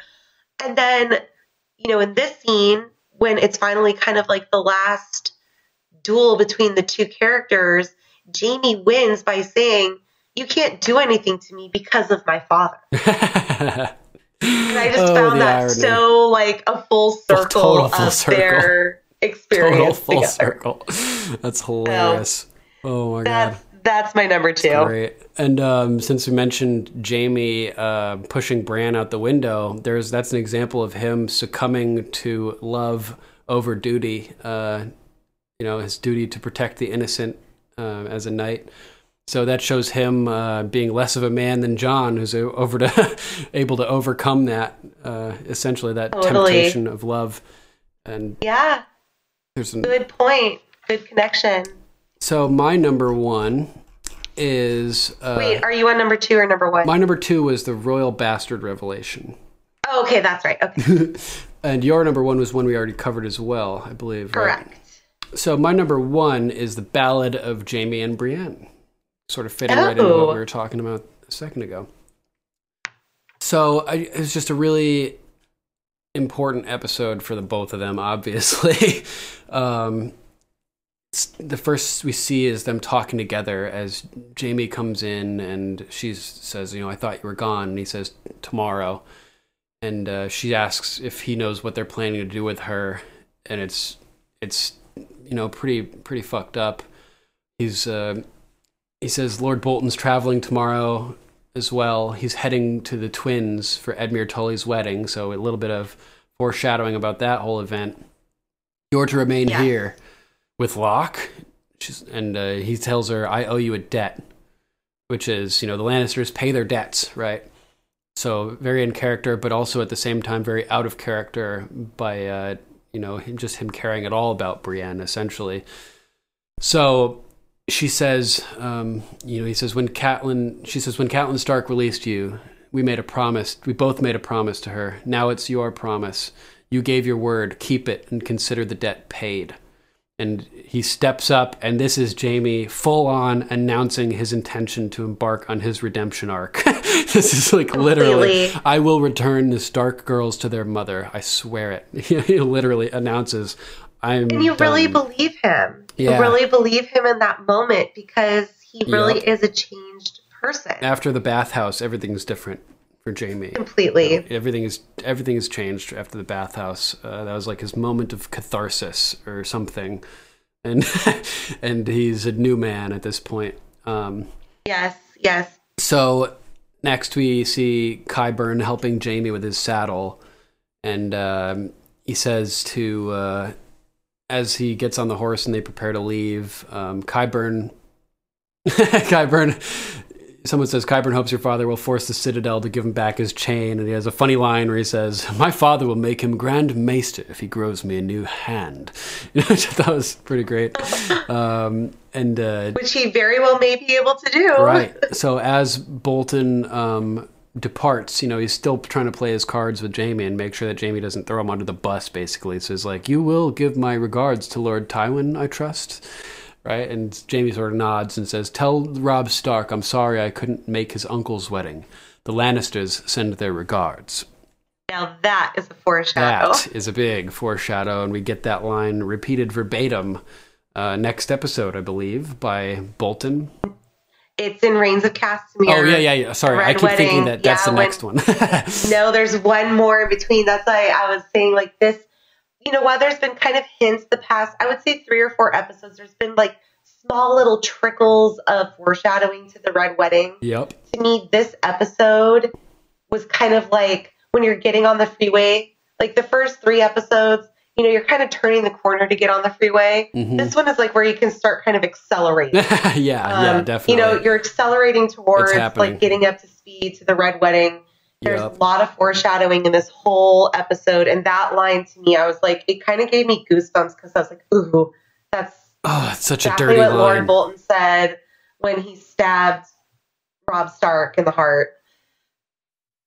So yeah, next uh, it's you know they're about to embark, and um, Jaime ends up you know seeing Locke as they're riding out. Basically, he says, "Safe journey, Kingslayer." You know, nothing to say. I liked you better before. I don't remember chopping your balls off too. He's such an asshole. Such an asshole, but like he's talking about chopping balls off in the same episode where that probably happens to Theon. It does, Which yes. sucks. Oh man. But that was just a funny line. I don't remember chopping your balls off too. It reminds me of that line from the the Dark Knight where the Joker's sitting around you know, at the table when he does the magic trick, you know, and everybody Oh I yeah, mean, yeah. what happened? Your balls drop off? You know? Yes, yes. It's been so long since I've seen that movie, but yes, I remember Uh, that. It cracks me up. Any like Oh, Joker he- reference, I'm all over that. Yeah, man. He, the first time I fell in love with Heath Ledger was in A Knight's Tale. I still haven't seen that. I gotta go watch that. oh my I know, gosh! I know. I saw part of it, and I was. You would like, really like it. Yeah, I saw It's part of it. I've been meaning to go back. like medieval. Yeah, and, yeah. it they play like rock and roll songs in it, and it's kind of quirky. Yeah. It's, I mean, it's a cheesy love story, but Heath Ledger is great in it. yeah, It's very quirky, and it's a really good movie. You know who else is in that movie? Robert the guy Baratheon. who plays Robert Baratheon. Yep. Yeah, he's uh yeah, Mark Addy is his name. Mark Addy. Great yes, actor. he's really. Famous British comedian.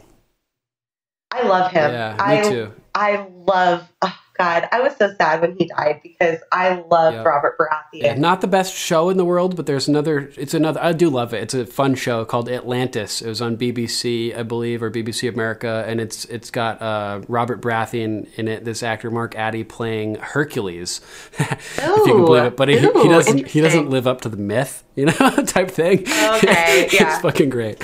Um, but yeah, anything with Mark Addy, I definitely recommend watching. He's he's a really funny guy, man. You don't get to see him be like super funny in Game of Thrones, but he is known as being a comedian um, most of all, I believe. So yeah, uh, he's just like such a jolly, happy, like loud. yeah, I felt the essence of Robert Baratheon when that music came into the picture with Gendry earlier in this episode. So that was really cool.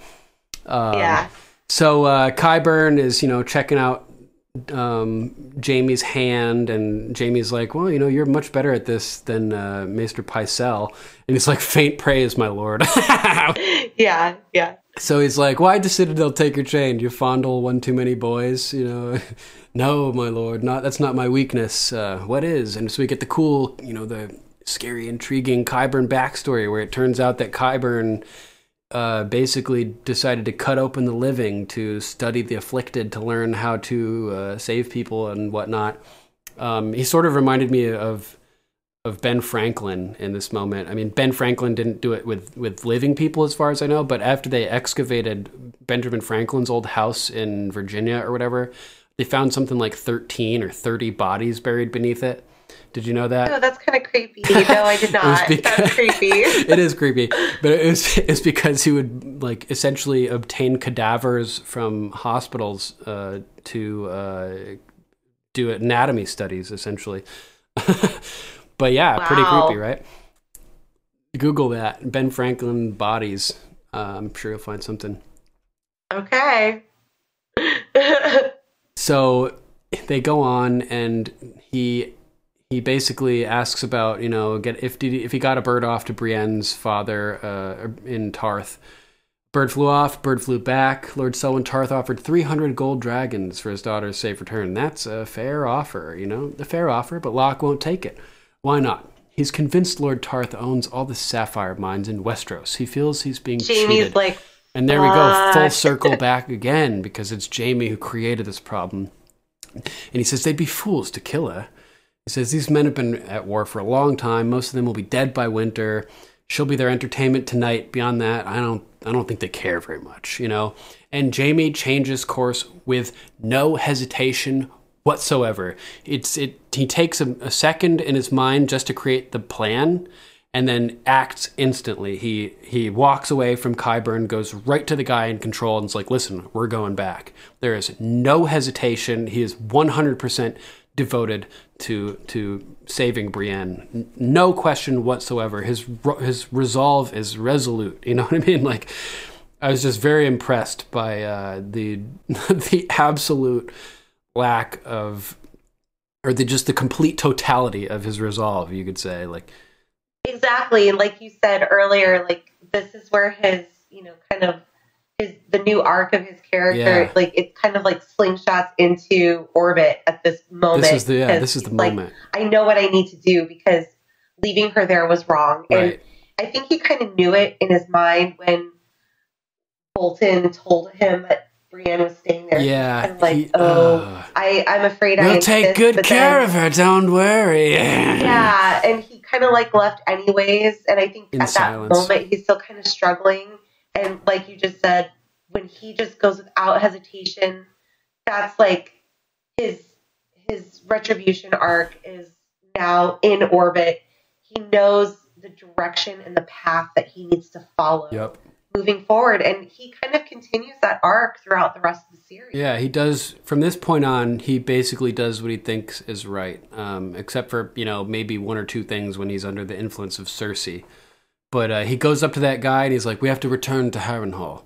The guy's like, "Why?" He's like, "I've left something behind." and I thought that was a great little line. yeah, there. I thought that was really sweet. Like even though he called her something and not like I left her behind, but you know, it was just like he didn't want to give away what the what the mission was. exactly. but the fact that you know he left a piece of his duty behind you know or like a piece of his honor behind something important you know of importance. Exactly. this is the moment where his compass sort of like narrows in on the direction yeah, like recalibrates Yeah. itself, and you know, it's like I left something behind. I think you could kind of read deeper into it. It's not just Brienne that he left behind, but he, she's the catalyst of his honor, right or or like the recalibration of his honor. So and letting her he left that letting something bad happen to her would be a representation of a stain on his honor basically completely, You know, he needs to protect completely. that um, it's important Yes.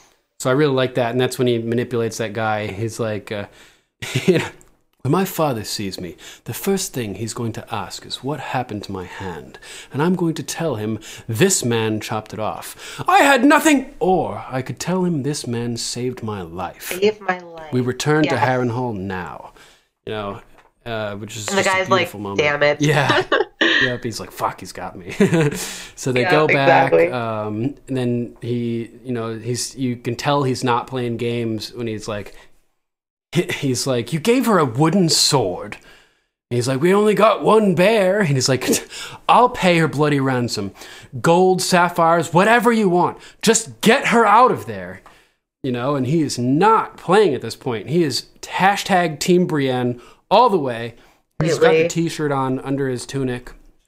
Um, you know, and uh, you know, and he- Locke, you know, sticks with his typical thing. All you lords and ladies still think that the only thing that matters is gold. This makes me happier than all your gold ever could.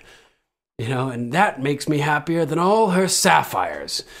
Um, so go buy yourself a golden hand and fuck yourself with it. Fuck yourself with it. Which, oh man, I would love to see the look in his face when he actually sees, if he ever got to see the fact that he actually hand, does get a right. golden hand, right? And so, Maybe that's what put the idea in Jaime's head. Well, I know it's gilded steel, but right, I think it was know, Cersei's idea, though, right? She like sort of did And it. she's like, we we spent a day and a night, and he goes, a day and a night. She goes, better part of an afternoon, you know. Bitch. I love I love that. I care. I think it's the next episode. I, it's coming It's- up, it's but pretty that, soon. that scene between the Yeah. two is funny. So funny. It's before the red wedding for sure. Um, So it's probably next episode. She's like, yeah, we we've labored on it a day and a night. I think it's goes, probably a, "A couple day and a night." episodes away. um, but yeah, it's very soon. So this is the point where Jaime takes a jump, and if if he if he we thought he wasn't playing games before when he's like, I'll pay whatever the fuck you want, just get her out of there, just get her out, you know. This is where we know he's really like not playing any fucking games. He jumps in to the bear pit, right? And With one hand. one hand uses his good hand to drag Brienne behind him. Says, "Get behind me," and she's like, "I will not." Yeah.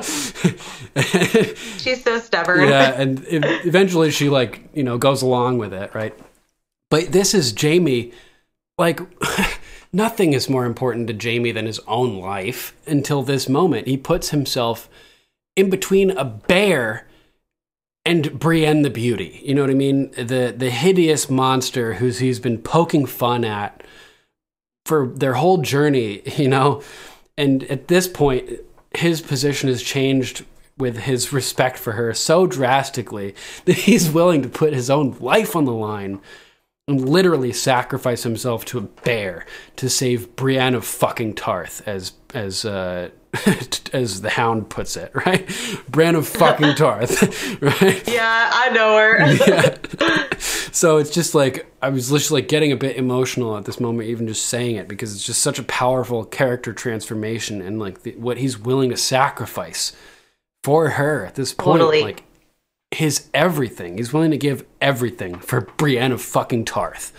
You know, like wow, it's it's true. it's just amazing It's because she's, I think she's kind of like the physical representation, of honor Uh, in general. the honor that he wants kind of back, or that maybe he's craving back in his life. Him, Because, yeah, like yeah. you said earlier, Cersei kind of rips him of Yeah, that. they're like opposites. Brienne is like the embodiment of pure honor in every way imaginable, and Cersei is just the embodiment of pure She's evil so and manipulation and scandal and just disgustingness. And so, like, Jaime is caught right in between these two women who are like total opposites of, of each other.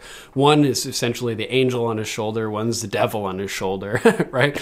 And he's just struggling to, and eventually, you know, like, this past season, he says, "Fuck you, Cersei, I'm out," you know, and he finally like makes the ultimate decision in his in his um, redemption arc, which is to, you know, take his golden hand and crush that fucking devil on his shoulder with it, basically. Yeah. Um, I hope he crushes her for real. yeah, that'd be funny. Oh man. well, it is in the prophecy. Yeah, yeah. So if if Arya were to don a Jaime face, would it would she appear to have a golden hand, or or would she I don't know. I just thought of that. I, I mean, would she strangle like- Cersei with both hands, and Cersei's like, "Oh my god, who are you? My brother has a golden hand," or would I know. I'm curious. That's you know, good point. You know what? Okay, so this is a total sidebar. When Arya's like sneaking around, or I'm sorry, when Sansa's in season seven sneaking around Arya's room and finds all the faces. yeah? Oh, that's One such a of the funny moment. faces that Sansa pulls out of the bag is Walder Frey. yeah, it is. it's so creepy looking. He's already creepy looking enough, but then when his face is I just know. dangling there, it's like, damn, dude. And I looked oh, at Oh, it like it. I was like, oh my god, that's Walder Frey. That's so funny. Ah, So- man.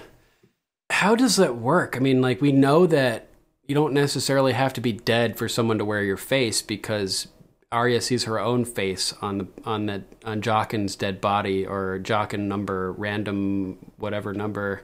You know, when he kills himself, only death can play, pay for life, and he drinks the poison, and Arya starts pulling his faces off and reveals her own face. So, does that hint that she has already died at some point? Uh, I don't or- know. or- and I've always wondered, like, because it's not just the face that they put on; it's like the body. Right. It's like the persona. It's there's some type of It- glamour or magic going Yeah. on here, you know? like Melisandre. Yeah, just with no rubies. It's pretty interesting. so uh, he he ends up saving her and using the father leverage over Locke, finally beating him with it, you know, and Locke must be so mad to have to submit to Jaime at that moment. Uh, but yeah, that's where the episode ends. That pretty much wraps up my number one. Anything else you want to add, or should we move into notes? Uh, the only other thing I wanted to add, since it's the very end of the episode, is the Rains of Castamere play in the closing credits. Oh, snap. And, you know, going back to what I've said kind of a hundred times through this episode already is, you know, we're gearing up for the Red Wedding. And they're preconditioning And- us. yeah, we're kind of getting a little bit more preconditioned to the song itself of Rains of Castamere. The next episode is actually the episode that Cersei um, tells Margaery um, what the song references and Oh. what it's about. Nice. Uh, House Reyne and um, and then the next episode after that is the Red Wedding. And I believe in the next episode as well, we catch Tyrion whistling Rains of Castamere as well. So nice. it's the it's the the directors and the writers kind of preconditioning the viewer to know the song and what it represents. So when it starts to play at the Red Wedding, Then we know hear- that it's not Yeah. the right venue for the song to be That's played great. Good because call. there's no Lannisters there. Right, they explain to us what the song means the episode beforehand, so then when we hear it, we understand what it connotates, and we immediately, if you're clever enough and paying enough attention, can become suspicious. Flew right over my head, you know, every time I'm Yeah, watching so it. I, I I just felt like them playing it at the end credits, you actually get to hear it because it's not being played underneath dialogue or underneath like a scene. You actually just are sitting there listening to the song. And then the next episode you get the explanation of the song and then the red wedding happens and you're like, "Oh my god, it's that kind of creepy song. Why is it playing? There's no Lannisters Right, here." what the fuck? and you kind of realize something. Yeah, you get that feeling, that same feeling that Cat did, which is like, why the fuck are they playing Your this stomach song? drops. Like this, yeah, Yeah. like something the fix is in. This is not good. Oh man, that's creepy. Yeah, yeah. So that's that's all I had as far as my one through fives. All right. so let's move on to notes. Um, first of all, I you know I take notes like during the whole thing, so I wrote a couple little notes that like in in the scene where they're talking about how the rain will cost them another day, and it seems like Mother Nature itself is trying to prevent the red wedding from happening, or at least delay it. Right? Um, Talisa and the Blackfish have a pretty funny interaction. Oh my god, I love it. I love it. I watch people bleed and die. I'm not afraid of wet shit. I've seen wet shits I liked better than Walder Walder Frey. Apologies, And I love Grace. how he laughed. Yeah, yeah, I love how he laughed after she said, like, I'm not afraid of wet shit. He's like, shits. "Oh, I see why like, Robb oh, likes her." Oh, I love you. Yeah, he's like yeah. Robb's got a good eye, you know. Yeah, yeah. Oh, it's so funny. Uh, that was a great moment. and there's like a little bit of foreshadowing that we get where, um, you know, Lord Frey will take this as a delay. This delay as a slight. He can take it as he likes. He's getting the wedding he wanted. He's he's getting a wedding. It was a king he wanted, you know, and that's foreshadowing that not all is well, um, or stating basically that not all is well. Um, so then, uh, let's get it on. you know, Robb and Talisa are doing their thing, yeah. and uh, she's naked, and I can't look away. And same with Robb. He's like, if you don't put some clothes on, I can't promise I won't attack you again. She's like, attack, attack. You know. yeah. and we see her writing in Valyrian, which is really cool. And the conspiracy theorists, um, who thinks she's a spy, or their you know their spidey senses are tingling. And um, he he says, "Does she know her daughter's a queen?" Not yet. That will be that will be a surprise, I expect. Many surprises for her, you know. And at that point, I'm like, "Oh my God, she's pregnant!" You know. Yeah. And Robb doesn't quite catch on that quickly. Uh, but she basically tells him, you know, "Sh- I know she'd love to meet you and her grandchild. And he like, wait, what now? You know, are you certain? You know, and she's like, are you angry I with know me? it's such a sweet, and I think it's kind of funny that she says like, "Are you angry with?" me? yeah, Because it's like after you know telling my husband when I found out I was pregnant, you know, it's like I never thought that he would be angry with me. Right. it was more like, "Oh my god, like what are we gonna do?" right. That's funny. but not so much like, "Are you angry with me?" So I thought you know, and then I, I kind of like pondered on that thought is, you know, because it may not have been the best timing because of the war. Um, Right. I think maybe Oh, that's maybe, yeah. a place where she's coming from. Not that he would be angry that she got pregnant, but It's like I'm angry at myself for not pulling out. You know, like what the fuck? Right. How are you gonna be angry at her? She doesn't have any control over it. Exactly. So I, I, because it was kind of like, oh, why would he, why would you think that he would be angry with you? Like you're giving him an heir. Right. And then what I realized that I think it was because they're on the road and at war, Mhm. and it may not be the best timing with, you know, Edmure's wedding coming up, and so I think that's where her concern lies. Yeah, I think you're right. That's a great interpretation. Um, yeah, and she says, you know, angry. He says, angry. You're my queen, you know, and she says, I have your little, and I have your little prince or princess inside me. Maybe one of each. don't don't get fucking greedy. Don't okay? get greedy.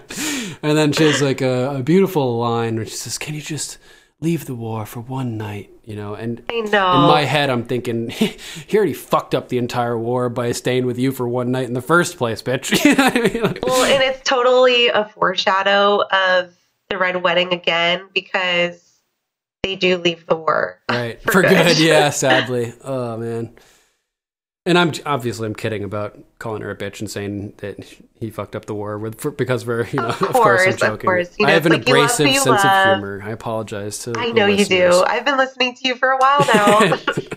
yeah uh so i love it don't get greedy Don't such a get funny line you know and he's just so overcome you know by this whole thing and she just has that line can you just leave the war for one night and he grabs her pulls her close and says i love you yeah. It was a powerful moment very powerful um you know the reaction of a father to be you know like pretty interesting Yeah, and I think I think the actor that played Robb Stark played that really well because it was like shock and excitement and a little flicker of fear.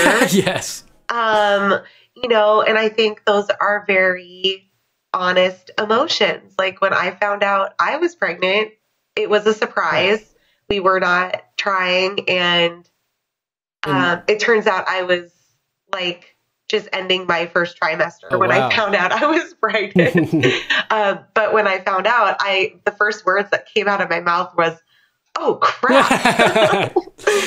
you know but It's- then it w- immediately followed like wow this is amazing like Right. oh my gosh you know and it and when i told my husband i could see that same kind of pro like thought thought. you go through like 12 different emotions like all at Right. once like rapid fire. fear is one of them yeah. for well, sure. it's perfectly natural. Fear is strongest when it comes to something that's unknown right? And for the fir- being a first time parent the whole process is unknown. The way that everything is going to change is unknown. It's got to be terrifying. So it's like you know fear is is a perfectly the natural best thing. way. Right. It's yeah. like you're it's like terrifying like and exciting. you're kind of like an adrenaline junkie and you're about ready to like yeah terrifying like you're about to jump out of plane you know like Exactly. It's like you're so excited, but there's like that flicker of fear. Like, how am I going to do Right. this? Like, physically do it. But you just know that you are, and it's going to be a great experience. And that's what it has been. That's awesome. I just said jump out a plane instead of jump out of a plane, and I'm like, that's weird. Why did I say that? yeah. It works. So yeah, uh, what do you? What anything you got for your notes? I do. I have a couple things for my notes. So, Right. um, I don't want to forget Theon's castration Right. scene. So, um, I didn't put this as my any of my top five because it's such a brutal scene, and again, it kind of goes back to like the the sex stuff with the uh, Bear and the Maiden Fair. Um, it's just a horrible a horrible way. Like, first of all, it's horrible to begin with that you castrate anybody. But then to trick them into into readying the organ trick- in that manner.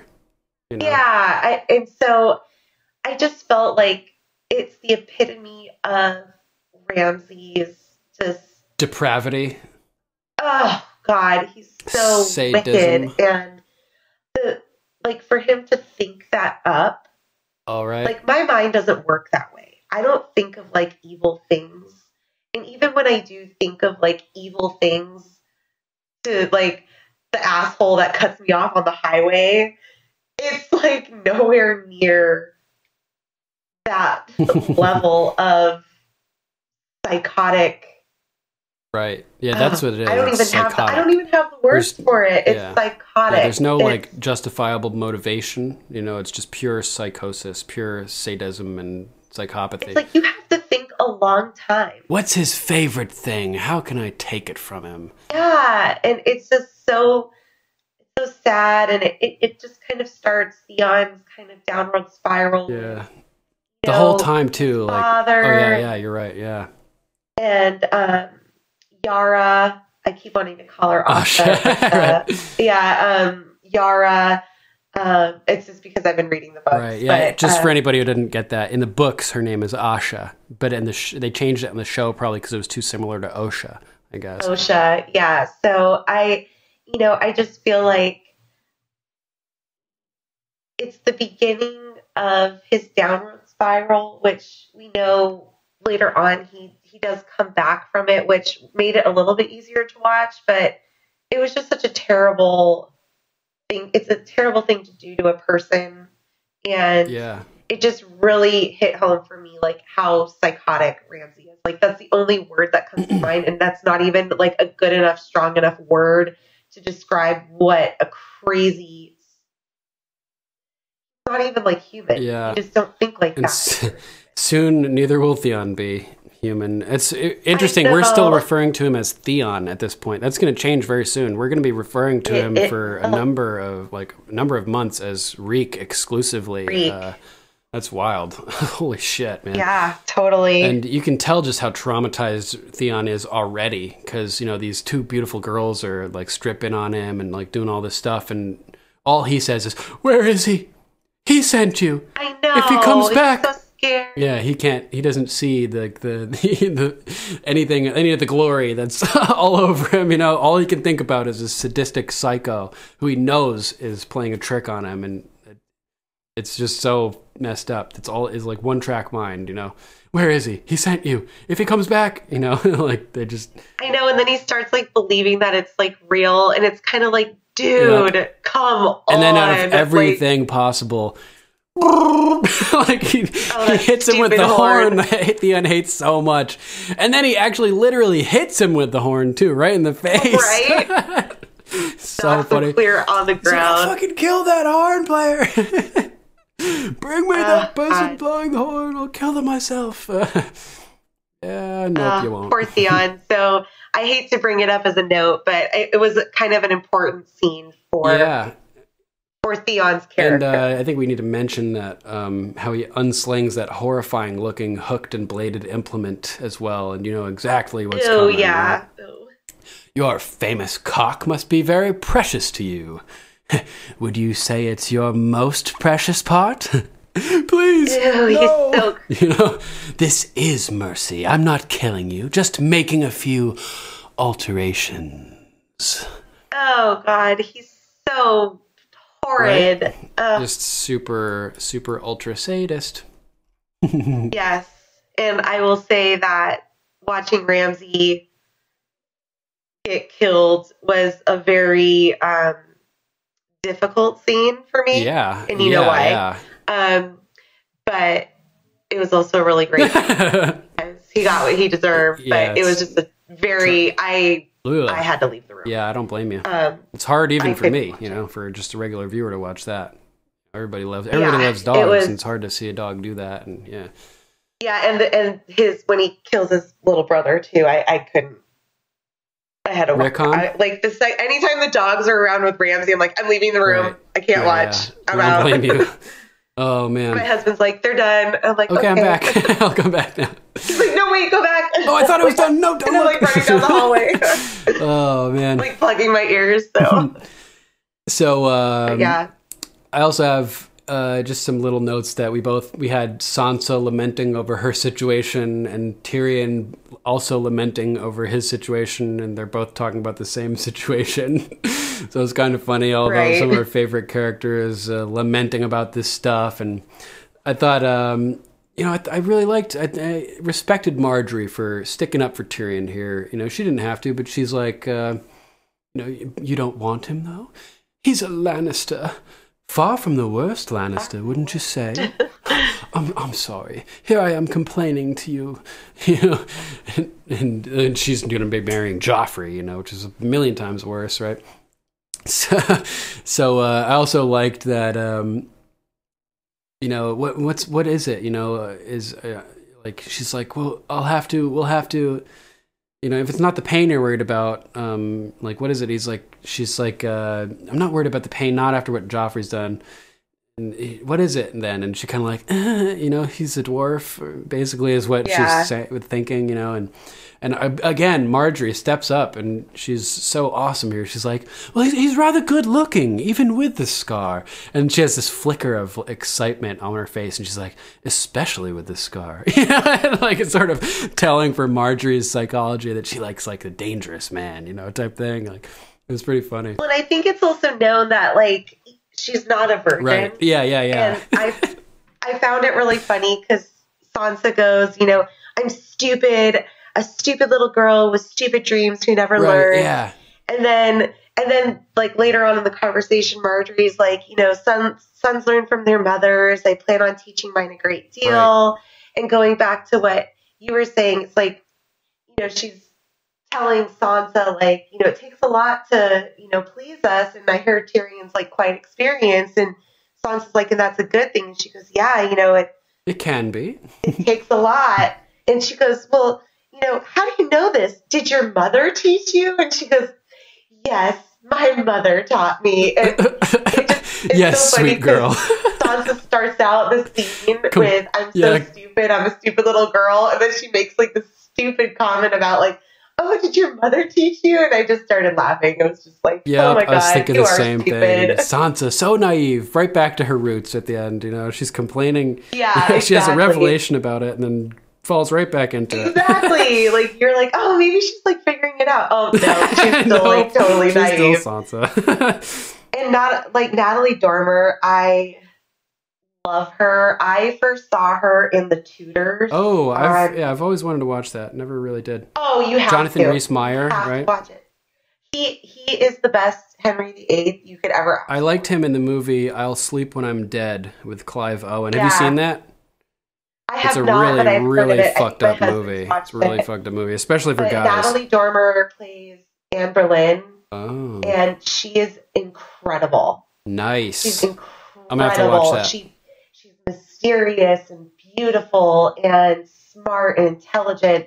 And when I saw that she was cast as Lady You're like, Margaery, I was perfect. super excited. She nails it. it was a perfect fit. Yeah, Yeah, she's meant for that role.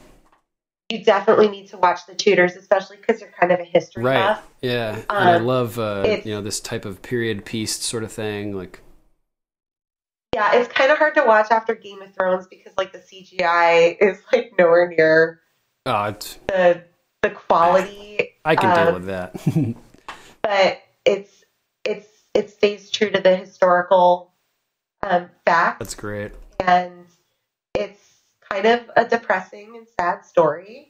Um, A lot of the best ones are. but yeah, Natalie Dormer plays an excellent Anne Boleyn. She is phenomenal. In that Good to know. I didn't know she was I- in that, so thank you. I have watched it a couple of times. Jonathan Rhys Meyers nails Henry VIII. He nails him. nails him. Next, we have uh, Bronn and Tyrion kicking it, and it's Tyrion's turn to lament. and she's a child. She's a foot taller than you. the funny line: a tall child. Tall child. she is tall too, because she towers over many of the characters. She's like 5'11. Right. She's like the second tallest right. person on Yeah, the she's up cast. Not the second tallest, but close. yeah, she's pretty tall. so funny. Um, so they he they have, go along. They're joking about all this stuff, and Bronn has a couple really good lines. You know, one. You waste time trying to get people to love you. You'll end up being the most popular dead man in town. Uh, I liked you pay me to kill people and bother you.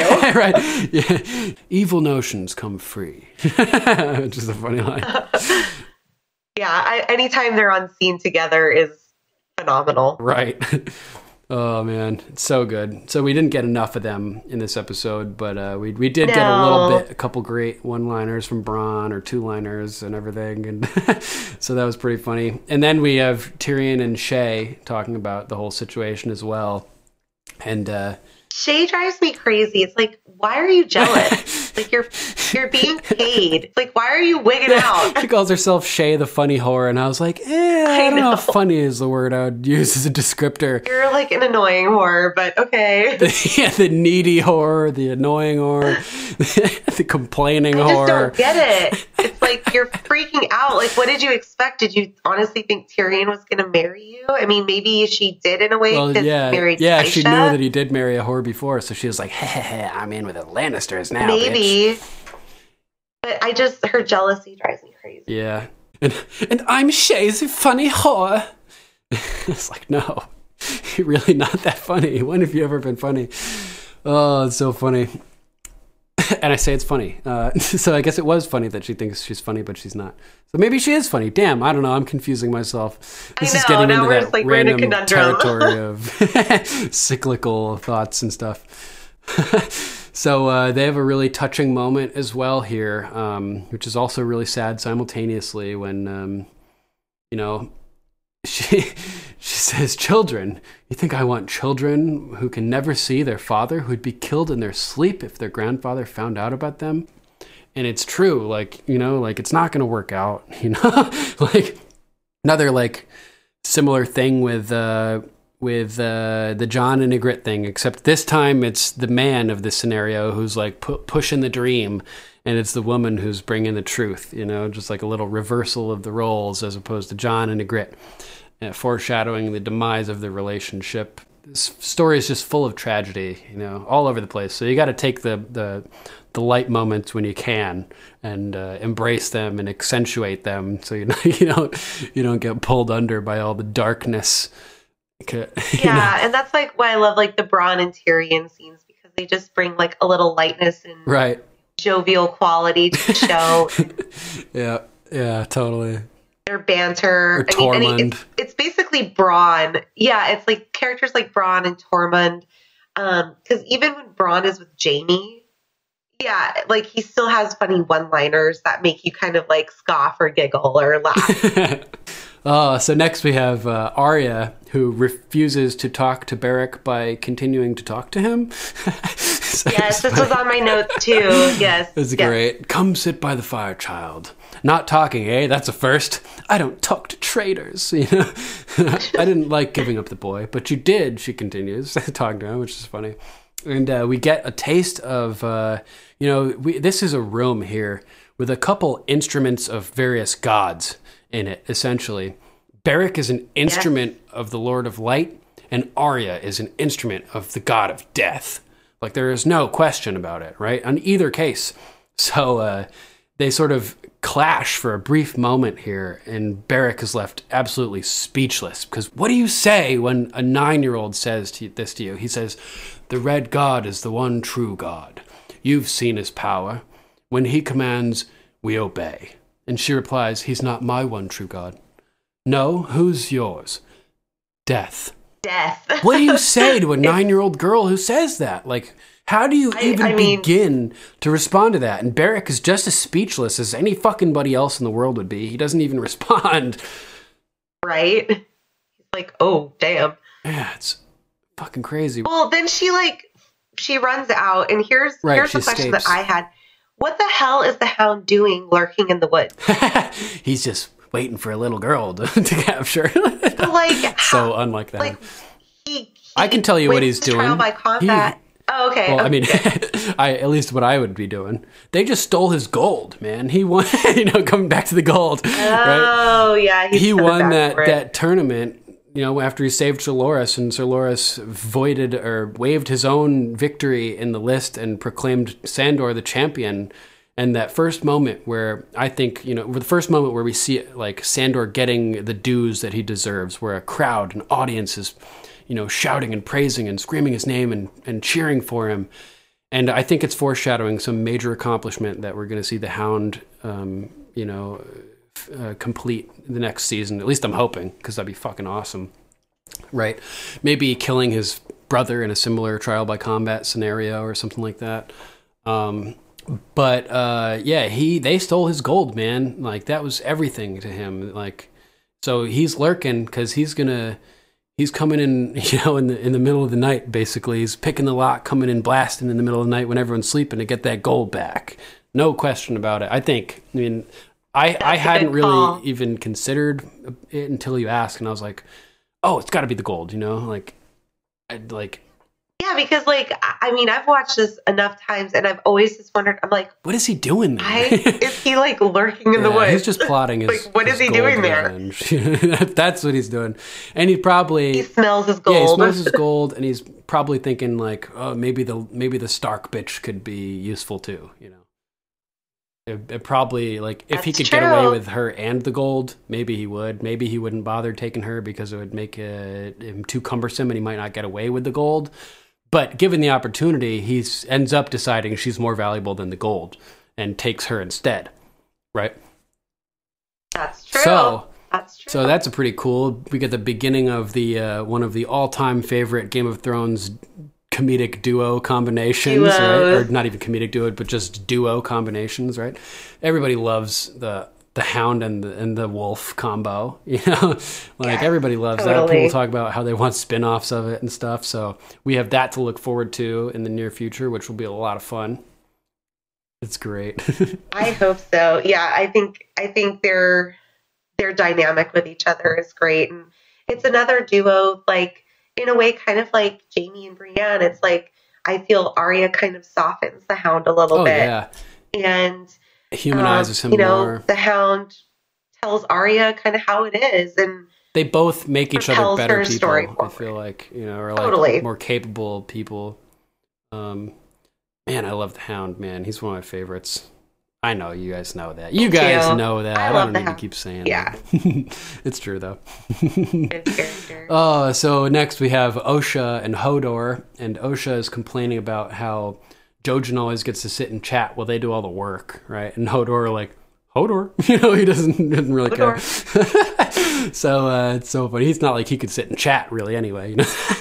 um, so uh, and her story of Bruni. oh, I know it's so oh, sad. It's another really great, like horror, horrible, romantic, um, terrible, sad story that I like and and makes me real sad at the same time. But before we get to that, um, she's you know compl- talking to Jojen, and Jojen is like talking about how he's just not filling Bran's head with anything. Really, he's just trying to help him, you know, understand what it means. You know what his visions mean. Bran says, you know, I've felt, I've been, you know, the Raven's been coming to me ever since I fell. You know, and Osha says, well, just you know, just tell us what it means. you know, it's like it's not like that. I wish I could just tell them all the answers. It would be much easier. And I have written down that would include too many spoilers, though. you know, you know. too spoilery for us, the audience. Oh, well, you know, we need to. he explains the whole story and brand significance. It's a mystery. It needs to remain a mystery for us. So thank you, Jojen, for not telling us. But uh, yeah, then he's like, uh, he's like, well, Bran needs to find the Raven beyond the wall, and Osha's like, oh no, I'm not going back there. Your brother's at Castle Black. That's where we're going. You know, she says you have a family. You need to go to Castle Black so you can get back to them where you belong. He says, well, what if I belong in the North? What if I fell from that tower for a reason? You know, and even before he's connected to the to the weirwood network, he's already putting his, his li- events in his life and perspective in a way that's very mature for his age. You know, totally. Um, and I think Jojen kind of helps him yeah, like sort through that. That's like kind of what they talk about. Yeah, I think you're right. And so I was just like, wow, it's crazy that he's even able to conceive of it in that manner at this point in his life, so soon after the trauma, you know, like when he's still so young and emotionally um, immature, theoretically. Um, and it made me think of like people have been speculating for, uh, you know, about how it's going to go down basically when Bran ends up being reunited with Jaime. And I have speculated that I think that Bran is going to forgive him, um, which I think is going to mean a lot to Jaime. I think it it haunts Jaime, like what he did to to Bran. You know, I really feel like it haunts him every day. I could see him like receiving that apology and then like doing something like he like he tried to do when he tried to kill Daenerys, you know, and he threw himself in front of the dragon. You know, once once Yeah, ending the war. yeah, like once he has his forgiveness, you know, for the single worst act of his entire life, basically, then maybe we could we could see Jaime end up actually sacrificing himself and potentially really dying, um, confident in his mission and the knowledge that he's been forgiven, um, you know, and that his his redemption is essentially complete in that case. No, that's definitely a, a really good. And I think also, you know, at this point in season seven, Bran isn't really Bran. Right, he's computer Uh, man. You know, yeah. He's Bran like, computer. Yeah, exactly. He's like robotic. That's a reference and, for people out you know, there. So the forgiveness, while it might be genuine, it may not come across as genuine to Jaime. right. Um, Oh, in the future, There's no. Yeah, maybe either there's, like, that no or maybe it will. Maybe his lack of emotion will, you know, tell Jaime that he really does see it in perspective. I don't know. It could go either way. You could be totally right. You know.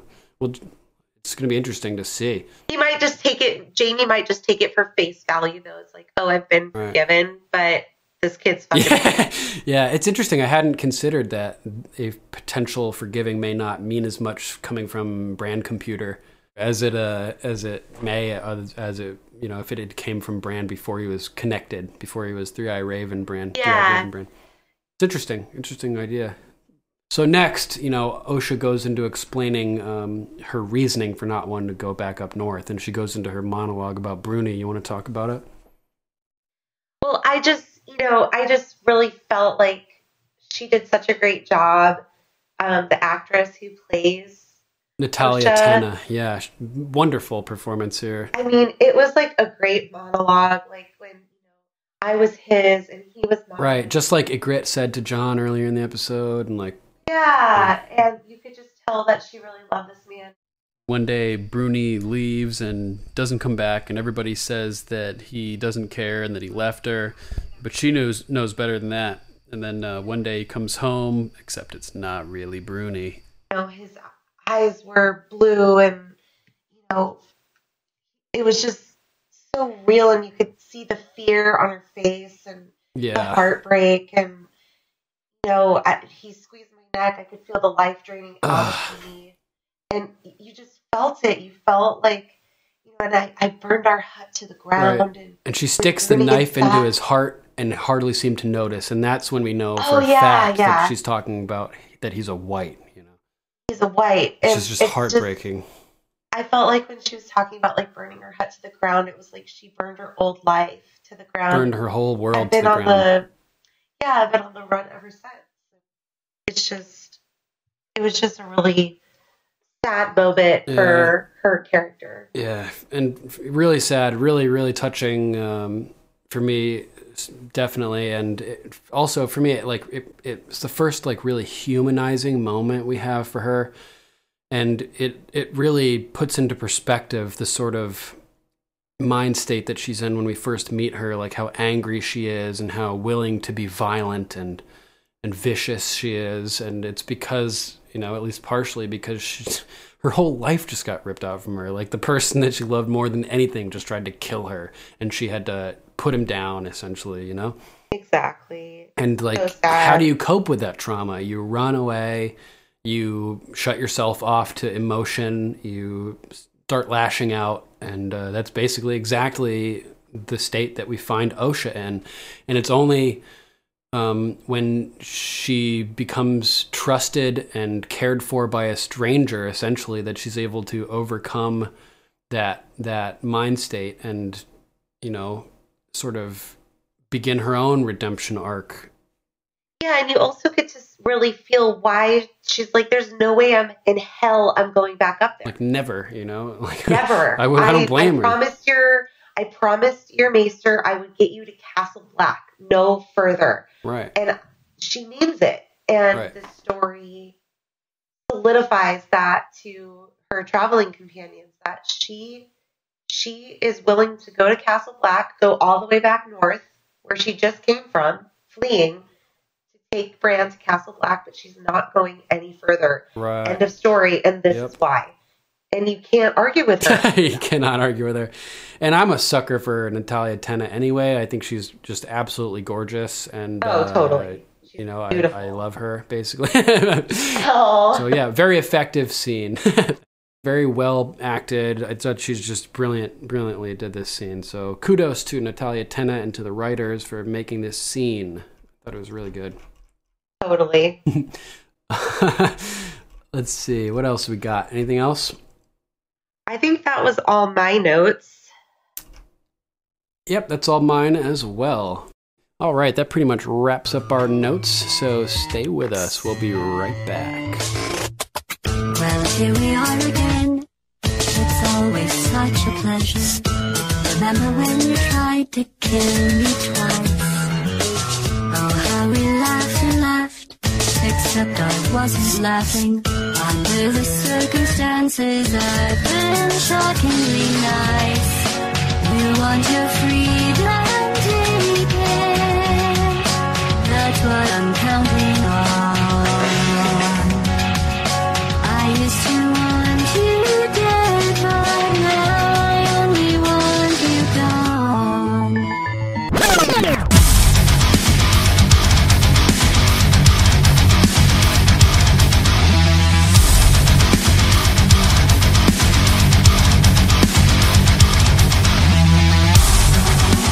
That's a mashup of music from video games Portal 2 and 2016's Doom. And we're back with no news about Game of Thrones this week because the web is dark and full of spoilers. but we do have some pretty cool stuff to talk about.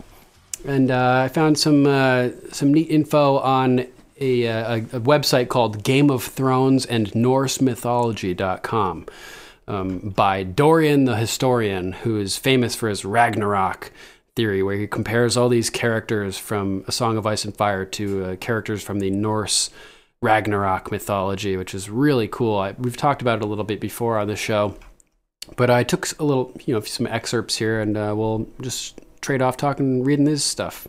How about that? Okay, perfect. So, the the first little part starts with the four Stark kids with direwolves. Robb, Bran, Arya, and Rickon represent the four wargs from Norse mythology, i.e., Garmr, Loki's son Fenrir, and Fenrir's sons Hati and Skoll. Garmr is the equivalent to Rickon, Fenrir is the equivalent to Bran, Hati is the equivalent to Arya, and Skoll is the equivalent to Robb. But before we get to the last one there, let's review some of the connections that Dorian the historian has already made for the Stark children. Take it away, Lady Rachel. Okay, so Bran, if GRRM is in fact following the Ragnarok's mythology, then Bran is almost certainly the warg, i.e., monstrous wolf, Fenrir, the bound wolf.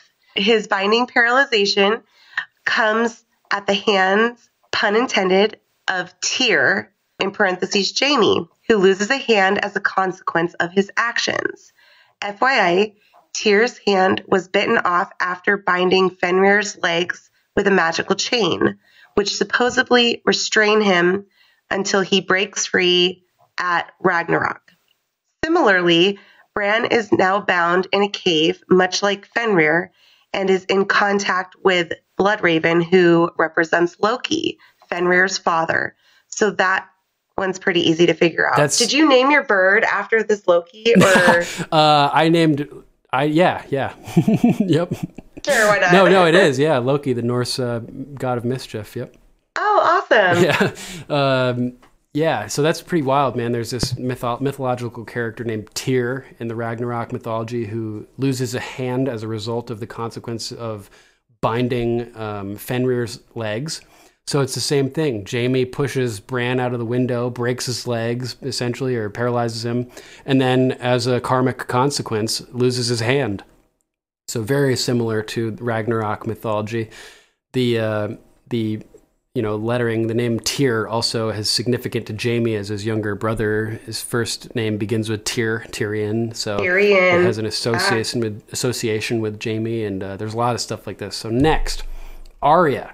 Arya's connection isn't quite so straightforward, and that's largely because Hati, one of Fenrir's two sons, doesn't have quite so large a role as Fenrir does in the mythology. But Hati, whose name means he who hates, is said to chase the moon throughout the night sky, and it will swa- and will swallow it come Ragnarok.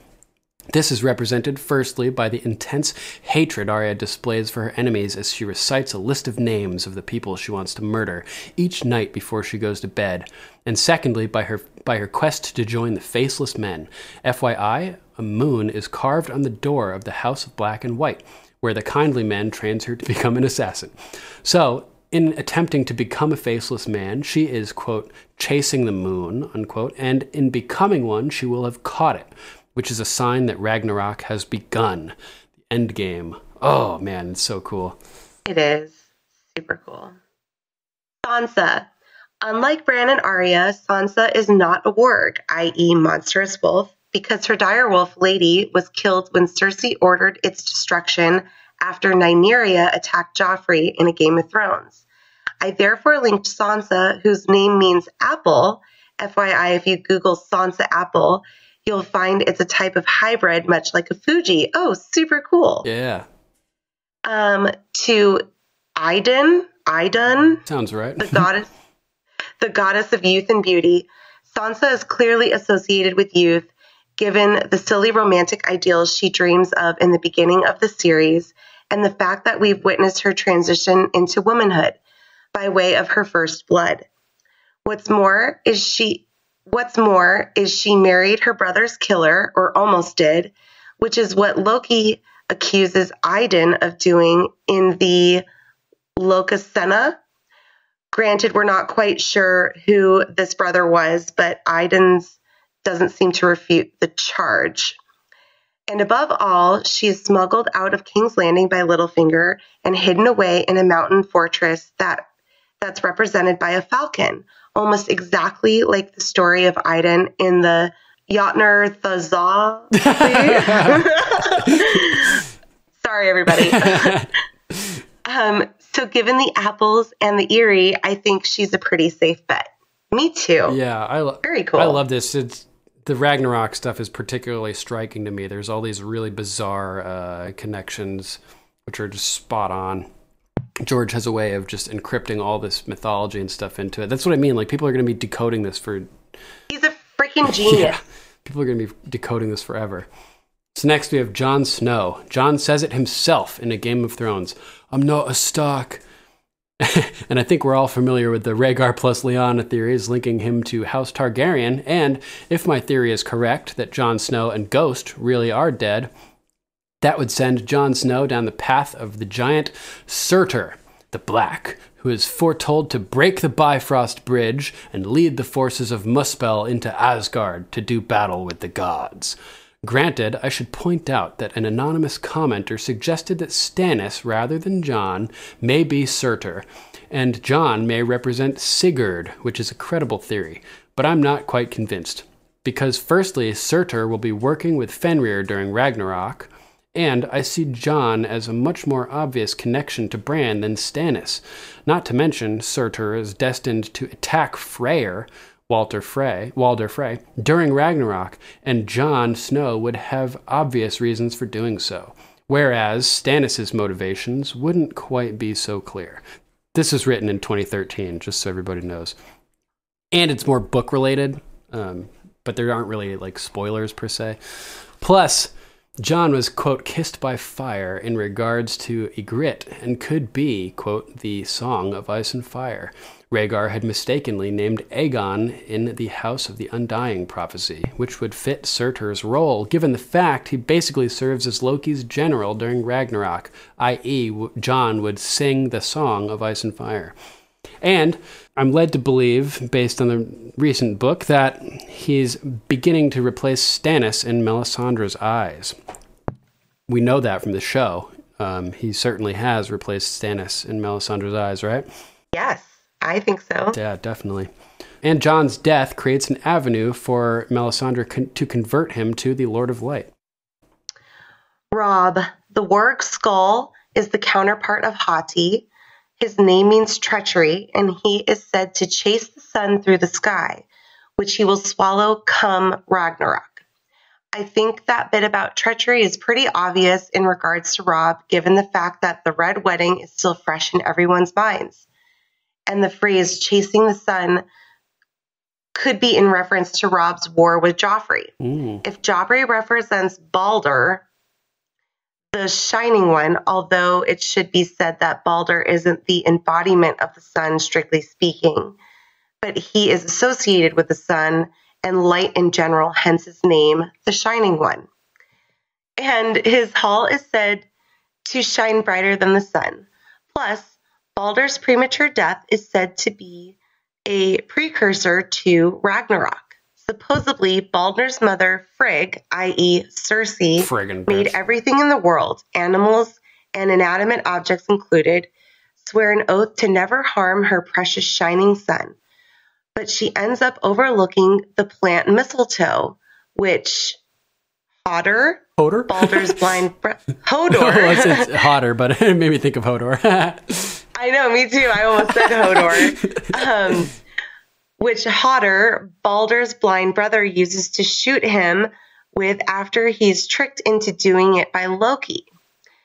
The oaths Frigg forces out of all the world's things is representative of Cersei's warning to Joffrey everyone who isn't us is an enemy, i.e., she sees everyone as potentially harmful to her precious little shining one, just like Frigg feared for Balder and Balder's death, which basically caused Frigg to have a nervous breakdown, is represented by Joffrey's death by poisoning at his wedding. So, if Joffrey is Balder and Balder represents the sun, then Robb was chasing the sun in his war with Joffrey. Or the sun could reference the house Karstark, whose sigil is the sun of winter, i.e., the beheading of Rickard is a sign of Ragnarok has begun. Ooh, very interesting. so many layers. Truly. Know? It's absurd. And because Skoll and Hati are brothers slash counterparts, I theorize that Arya's death will mirror Robb's, meaning if Robb's death, i.e., his catching the sun, is a sign of Ragnarok, then Arya's death, i.e., her catching the moon, should be the same. So I am guessing she will be killed in her sleep at some point down the line, i.e., oh, catching the moon. man. Oh my gosh, this is awesome. While inside her wolf dream and her death will run counter to Robb Robb's in the sense Robb was unable to warg into Grey Wind when he was killed, but Arya will be connected to Nymeria very, via the wolf dream and will gain her second life on the Trident with a pack of thousands of wolves at her back. Oh, this is great. the pack she's always dreamed of, which which she will use to reconquer Winter, Winterfell during Ragnarok, i.e., Jojen's prophecy, the wolves will come again. This may have been foreshadowed on the most recent episode of Game of Thrones, The Rains of Castamere, when Sandor tells Arya, You're very kind. Someday it will get you killed. Ooh. I.e., someday the kindly man will kill her. And in uh, which brings us back to our first connection. and uh, the kindly man basically is Jaqen H'ghar for for us. Um, Yes, Jaqen H'ghar. And you know what I find really interesting about that paragraph is in season seven, Arya comes across Nymeria with her pack of wild wolves. yes, totally.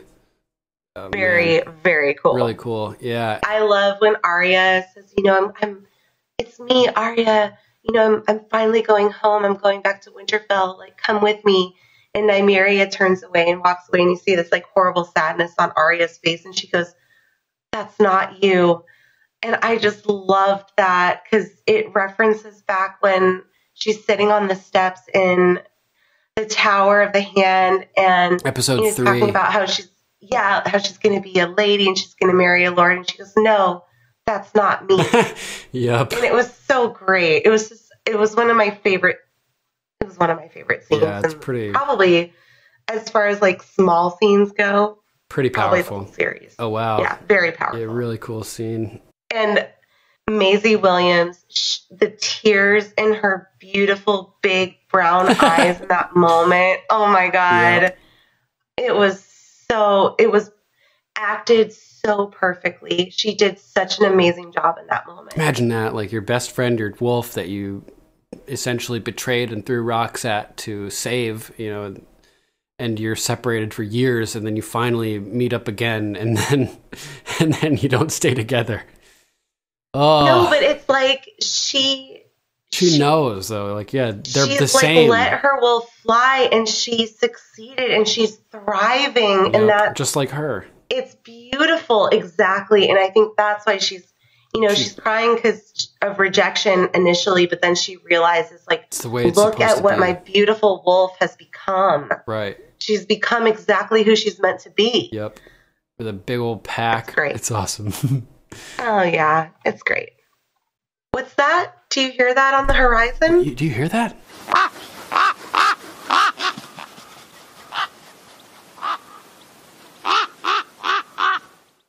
Matthew Rep says, All you lords and ladies still think that the only thing that matters is gold. Well, this makes me happier than all your gold ever could, and that makes me happier than all her sapphires. So go buy yourself a golden hand and fuck yourself with it. I wonder what Locke would think if he was actually around to see Jaime with his golden hand. yeah, we were talking about this a little bit. It We would be so that, funny. yeah, it was great. Hilarious. And uh, Matthew goes on to say, when Jaime tells Roose to send Robb his regards at the wedding, do you think he knows what's about to happen? Would he condone the killing of Kat even though he was their prisoner?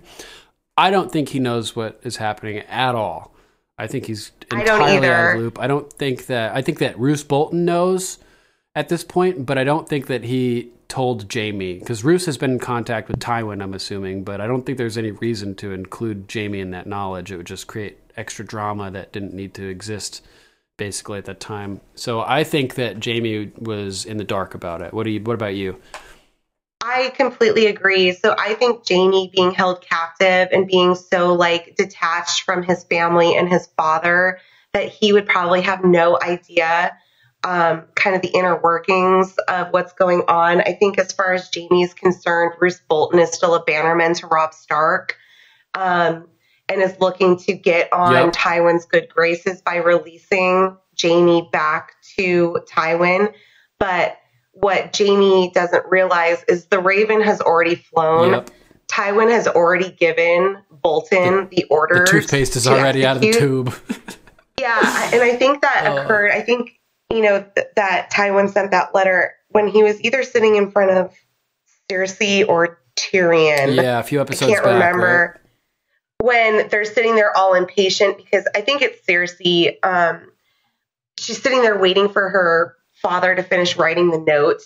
I think the note that he is writing is to Lord Bolton to start putting plans into place to execute, no pun intended, the Red Wedding. Mhm. Um, and so I also think when Jaime says, you know, to Lord Bolton, tell um, tell Robb, you know, the Lannisters send their regards. That's where Robb, or that's I'm sorry, where Roose Bolton gets the language that he's going to use to actually kill Robb Stark because he already is aware that this yep. is taking place. So it's almost like a pun for uh, for Roose Bolton, who like is taking the con- the comment out of context and basically applying it to Tywin's context here. You know, where Tywin wants Yes. everybody dead. Tywin's a Lannister. Jaime wants to send his regards. Fuck it, I'll just give it in one message. The Lannisters send their regards. You know. and it's so chilling too Yeah. because then you you realize like you know the past three four five episodes that we've watched is all just stepping stones to this one horrific moment Yeah. I can't it's like i can't wait to rewatch that episode but i'm also dreading right. yeah, totally. episode. I feel but it's such an it's such a pivotal like i remember being a game of thrones virgin and watching the Red Wedding with my husband Yep. the first, the very first time, and when it cuts to like the closing credits and there's just no sound, yep. and we just looked at each other and we were like, "What the fuck just happened?" you know, it was so intense. So it's like I want to like relive that, even though it'll never be the same shock value. But at the same time, you know it's coming, and it's so horrific. It's so hard to watch. Yeah, I like that cut to silence too. Uh, it sort of reminds me of this music video I made back in high school with this metal song, where it's like there's a lot of stuff going on and it's like jumping back and forth, and I'm like taking all these shots of like weird stuff and like rapidly cutting them together to create like bizarre images and stuff. And then when the uh, when the music hits like the peak where it's like the most intense part, I just cut the whole screen to black. So all you, you hear the music, but all the visual stimulation is gone, and you're just consumed entirely by the the uh, the climax of the song before it like fades into like the credits or whatever. It was pretty cool. Yeah, I have to say, Duncan, you're extremely talented. I mean, I've listened to a lot of your songs. I mean, you're you're super talented. I I've really enjoyed listening. They're great. They're honestly really Thank you good. very much. Yeah, I don't. I was like pleasantly surprised. Thank you. I was just saying it to you because it's the first time we've ever talked like verbally to each other. right. I appreciate that. Yeah. Greetings, strangers and cravens, sworn swords, and oath keepers. This is Lady Caroline Collins.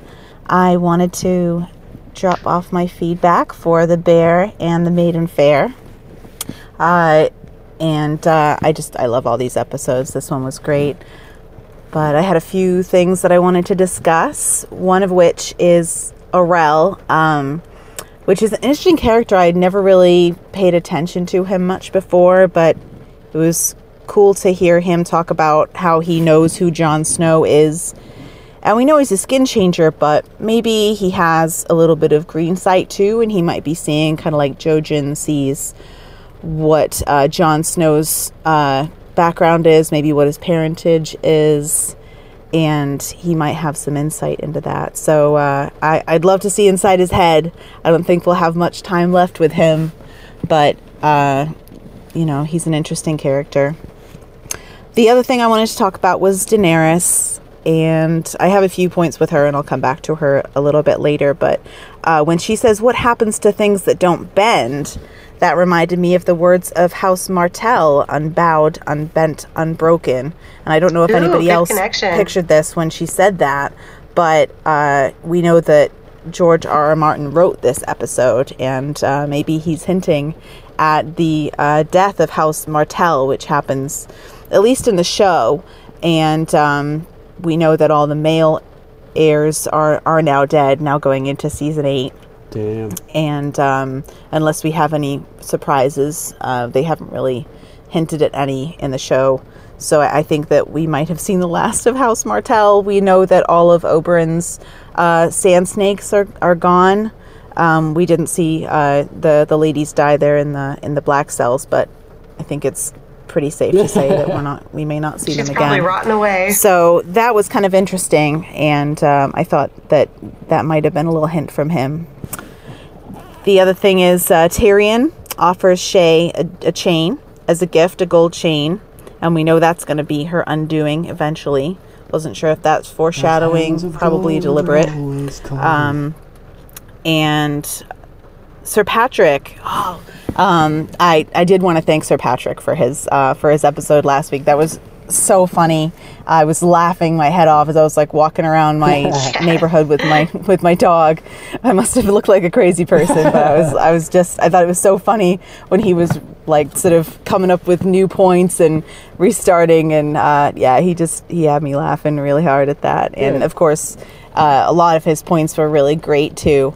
Um, They were. and uh, he said that Thoros of Myr was a red shirt, and that made me laugh because he literally wears red, and we we know that Melisandre has hinted that she's going to um, be like a martyr, really for uh, for the Red God. Eventually, she's gonna give her life. Um, so it, it makes you wonder whether maybe the red uh, the red priests are all red shirts in one way or another. Um, you know, whether they live a hundred years or just a few. They're uh, they're all designed to kind of um, give their lives for the cause, and uh, you know that's a possibility. I mean, George R. R. Martin is a big fan of, of sci-fi, and maybe this is his little nod to to uh, Star Trek. Who knows? cool. The other point I wanted to make is, uh, you know, like the first time I watched this, when we had the Arya scene in the in the cave with Thoros and um, Beric Dondarrion, I really didn't picture her, you know, saying that her god was death as that big of a deal. I was like, oh yeah, you know, she's trying to seem tough. She's trying to shock the guys into thinking that she's this, you know, badass.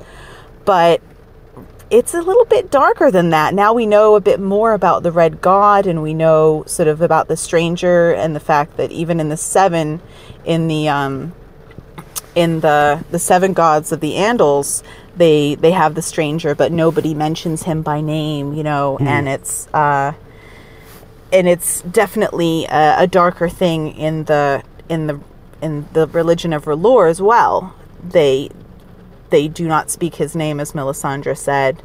So when she says that death is her god, it's uh, it's pretty pretty serious for these guys, and they they see it as um, it's almost like somebody saying that they worship Satan, you know, to a nun or something. That's true. so yeah. uh, that didn't really have as much meaning before, but it definitely does for me now. Uh, my next point is about Osha. I love her story with Bruni, and um, it opened my eyes to a pattern with the with the White Walkers. They seem to send whites after people that they have loved in life, or if like there's a special relationship even if it's not like you know someone who they've had a loving relationship with even if it's just somebody who maybe saved their life or has has done something for them they they seem to have that kind of tactic of sending back that person as a white to attack uh, the living person and um, I've seen that a lot. We saw that at uh, Hardhome with uh, the wildling uh, woman who was just I, I've forgotten the character's name, but the actress was just so amazing. Um, Danish I think she was a Nordic actress. Yes. Oh, but she's she was, beautiful. uh, you know, she had this affection for her children, and so when the when the children, the whites that were children, came for her, she was just like, "Oh no, I, I'm never going to be able know, to fight children," and she just kind of gave in and, and and let them kill her and make her into a white. Um, we have it also with um, the guys that come back to Castle Black. They they know the Lord Commander. They know where to find him, um, and uh, they really kind of shock everybody when they when they come back. Memory And then, of course, Bruni uh, comes back for Osha, and um, so it's it's definitely a tactic that they use. We're probably going to see it later in season eight. I hate to say it, but one of the characters that we know and love is probably going to come back as a white and is probably going to Scary. attack Oh. one of our one of our living characters, and man. uh, who knows what's going to happen in that case? That's going to be really like awful to watch. Um, Is it going to be uh, my prediction is maybe Jorah. I hate to say it, but he's a pretty, um, you know, he's he's a beloved character, but he's not a, a central character. Maybe Arya. Um, and uh, you know, if he if he gets turned to a white and comes back for for Dany, that would be pretty devastating for all of us to see, um, and would be like probably pretty awful for Dany too. So that's my prediction for go- going forward with the Whites tactics. Uh, my last thing is the chains. Um, and Sir Patrick mentioned the chains quite a bit in his uh, episode, and it got me thinking in, in The Bear and the Maiden Fair, we see the noble lord um, of Yunkai come in in his little litter with his guys in chains carrying him. And it made me think, you know, we see a lot of chains in this show. We see it um, as symbolism for slavery. And uh, the, the whites are certainly, it's a pretty poignant point to have the, the whites as slaves to the White Walkers. And we see Dany as the breaker of chains. So, like, I, I was thinking when we I was watching Oh, right. the uh, the episode with the chains pulling the dragon out of the the pond or the Oh, bay the or the you know lake, whatever Sir Patrick said it was. Um, when they're pulling the dragon out, they use chains, and it's very it, it's clear to me now why they used them is because Dany's Dany's job is to break the chains, and uh, and now her dragon's under the I don't know if bondage we're gonna of the get whites. Viserion Wow, back, but that would be pretty damn cool if we could. Um, so that was just a point that I thought of. It, it, it's really she is the breaker of chains, so there's a possibility, and obviously with her symbolism with fire and everything um, to to be the combatant of ice, that totally makes sense too. But we've also got the breaker of chains symbolism and the slavery of the whites. So Great I thought that was an interesting fact. That's about all for now. Um, I am really excited to hear your new show, and I absolutely love. Um, I love Rachel, so I'm, I love her input. So I'm really excited to hear what she Oh, thought I of the love you episode as well. So, um, congrats, guys, and um, lots of good, good vibes coming from here. And I hope everybody's doing well. Talk to you later. Bye. Thanks, Caroline. So nice to Such hear good you. feedback. I don't think we've gotten a voicemail from her before, and she was very well spoken, so that was nice to I hear. I know. Yeah, Send in another one. definitely. That was great. Yeah. Thank you so much. Really good. No, that was that was some really great feedback. I loved the the tie-in to the dragon getting pulled out with the chains. So good. Yeah, so good, Caroline. You're awesome. Especially since Dany's the breaker of chains, it's just so heartbreaking to see not only the physical chains on her dragon, but like the metaphysical chains of her dragon being in the bondage of the White Walkers and being a servant of the White Walkers. too. Oh, so Oh. brutal. So brutal. voicemail. Thank you, Lady Caroline. Like arbor wine. Sarah Larkham says At the end of the episode, we see how Jaime rescues Brienne from the bear pit, and we see Tywin school Joffrey and do it again in episode 10 of this season. This was directed by Michael MacLaren. Thanks, Lady Sarah.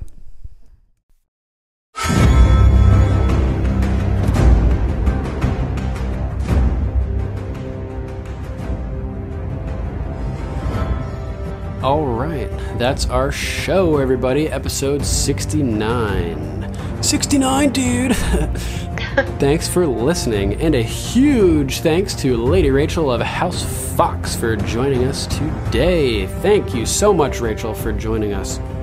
Oh gosh, thank you so much, Duncan. This was such a great experience. I'm so thankful to be on the show and finally talk to you over Yes. the uh, audio waves and um, you know to all the game of microphones listeners out there thank you for letting me uh, fill your headphones and car phones and microphones with your with my voice and you know i i really loved being a part of this and thank you so much it was really an honor tonight Oh, well, thank you, you, duncan you were uh, you were great. I think it went really well, so we'll have to have you back sometime soon.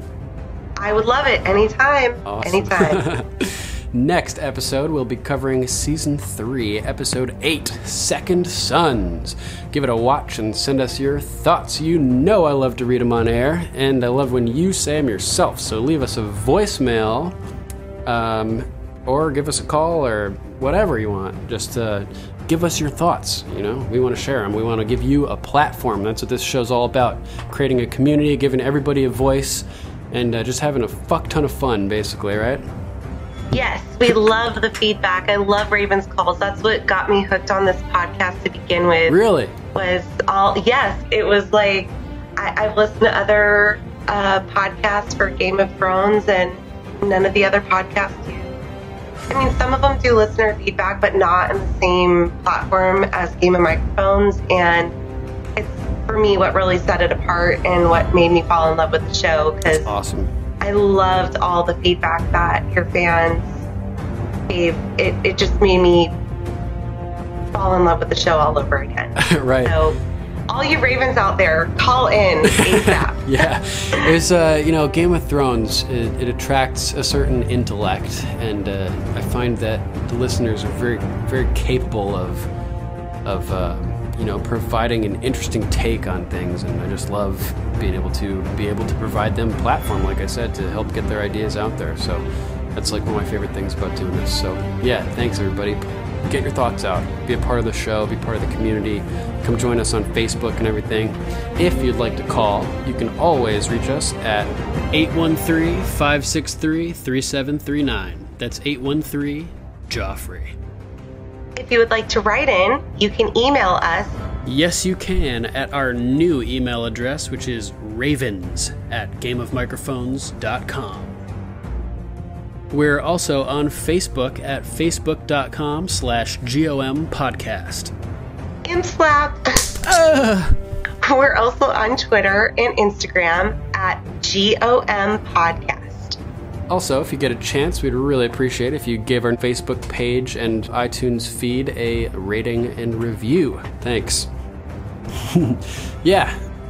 I want to thank all you guys for your uh, your patience. It's, I know it's been an extreme amount of time since we released our last episode, and we actually recorded this one about a week after the Rider in the Night episode came out. So it's been quite a while that we've been sitting on it, and it's just taken quite a lot of time and uh, and effort to get the platform back, basically. So now that it's back, we'll be zooming forward on our rewatch, and I'll hope that you guys will be joining me for that. We're going to have to cram in some extra episodes in order to finish the rewatch by the time season 8 comes out. So, that's good news for you guys. That means uh, we'll have a number of weeks with two episodes per week. So, hey, that's going to be awesome. Thanks again for sticking with me, guys. I love you all, and I'll be looking forward to being in contact with you as we proceed with the rewatch. And uh, that will do it for today thank you to everybody. Thank you again to Lady Rachel for joining us. It was really awesome having you. It was really great being here, and thanks everybody for listening.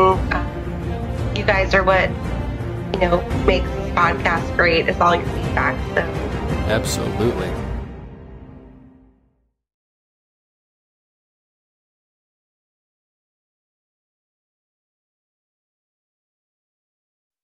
Cersei the mountain. The Night King. Euron Greyjoy. Caroline, Caroline Collins. Collins. Love it. Whoop, lost my headphones. oh I found them.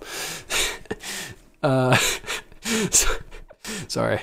Yeah, she calls herself Shae the funny whore, and I was like, eh, I, I don't know. know if funny is the word I would use as a descriptor. You're like an annoying whore, but okay. Brain fog, insomnia, moodiness, weight gain. Maybe you think they're just part of getting older, but MIDI Health understands that for women over 40, they can all connect to menopause. It's at the root of dozens of symptoms we experience, not just hot flashes. MIDI clinicians are menopause experts offering safe, effective, FDA approved solutions covered by insurance. 91% of MIDI patients get relief from symptoms within just two months. Book your virtual visit today at joinmidi.com.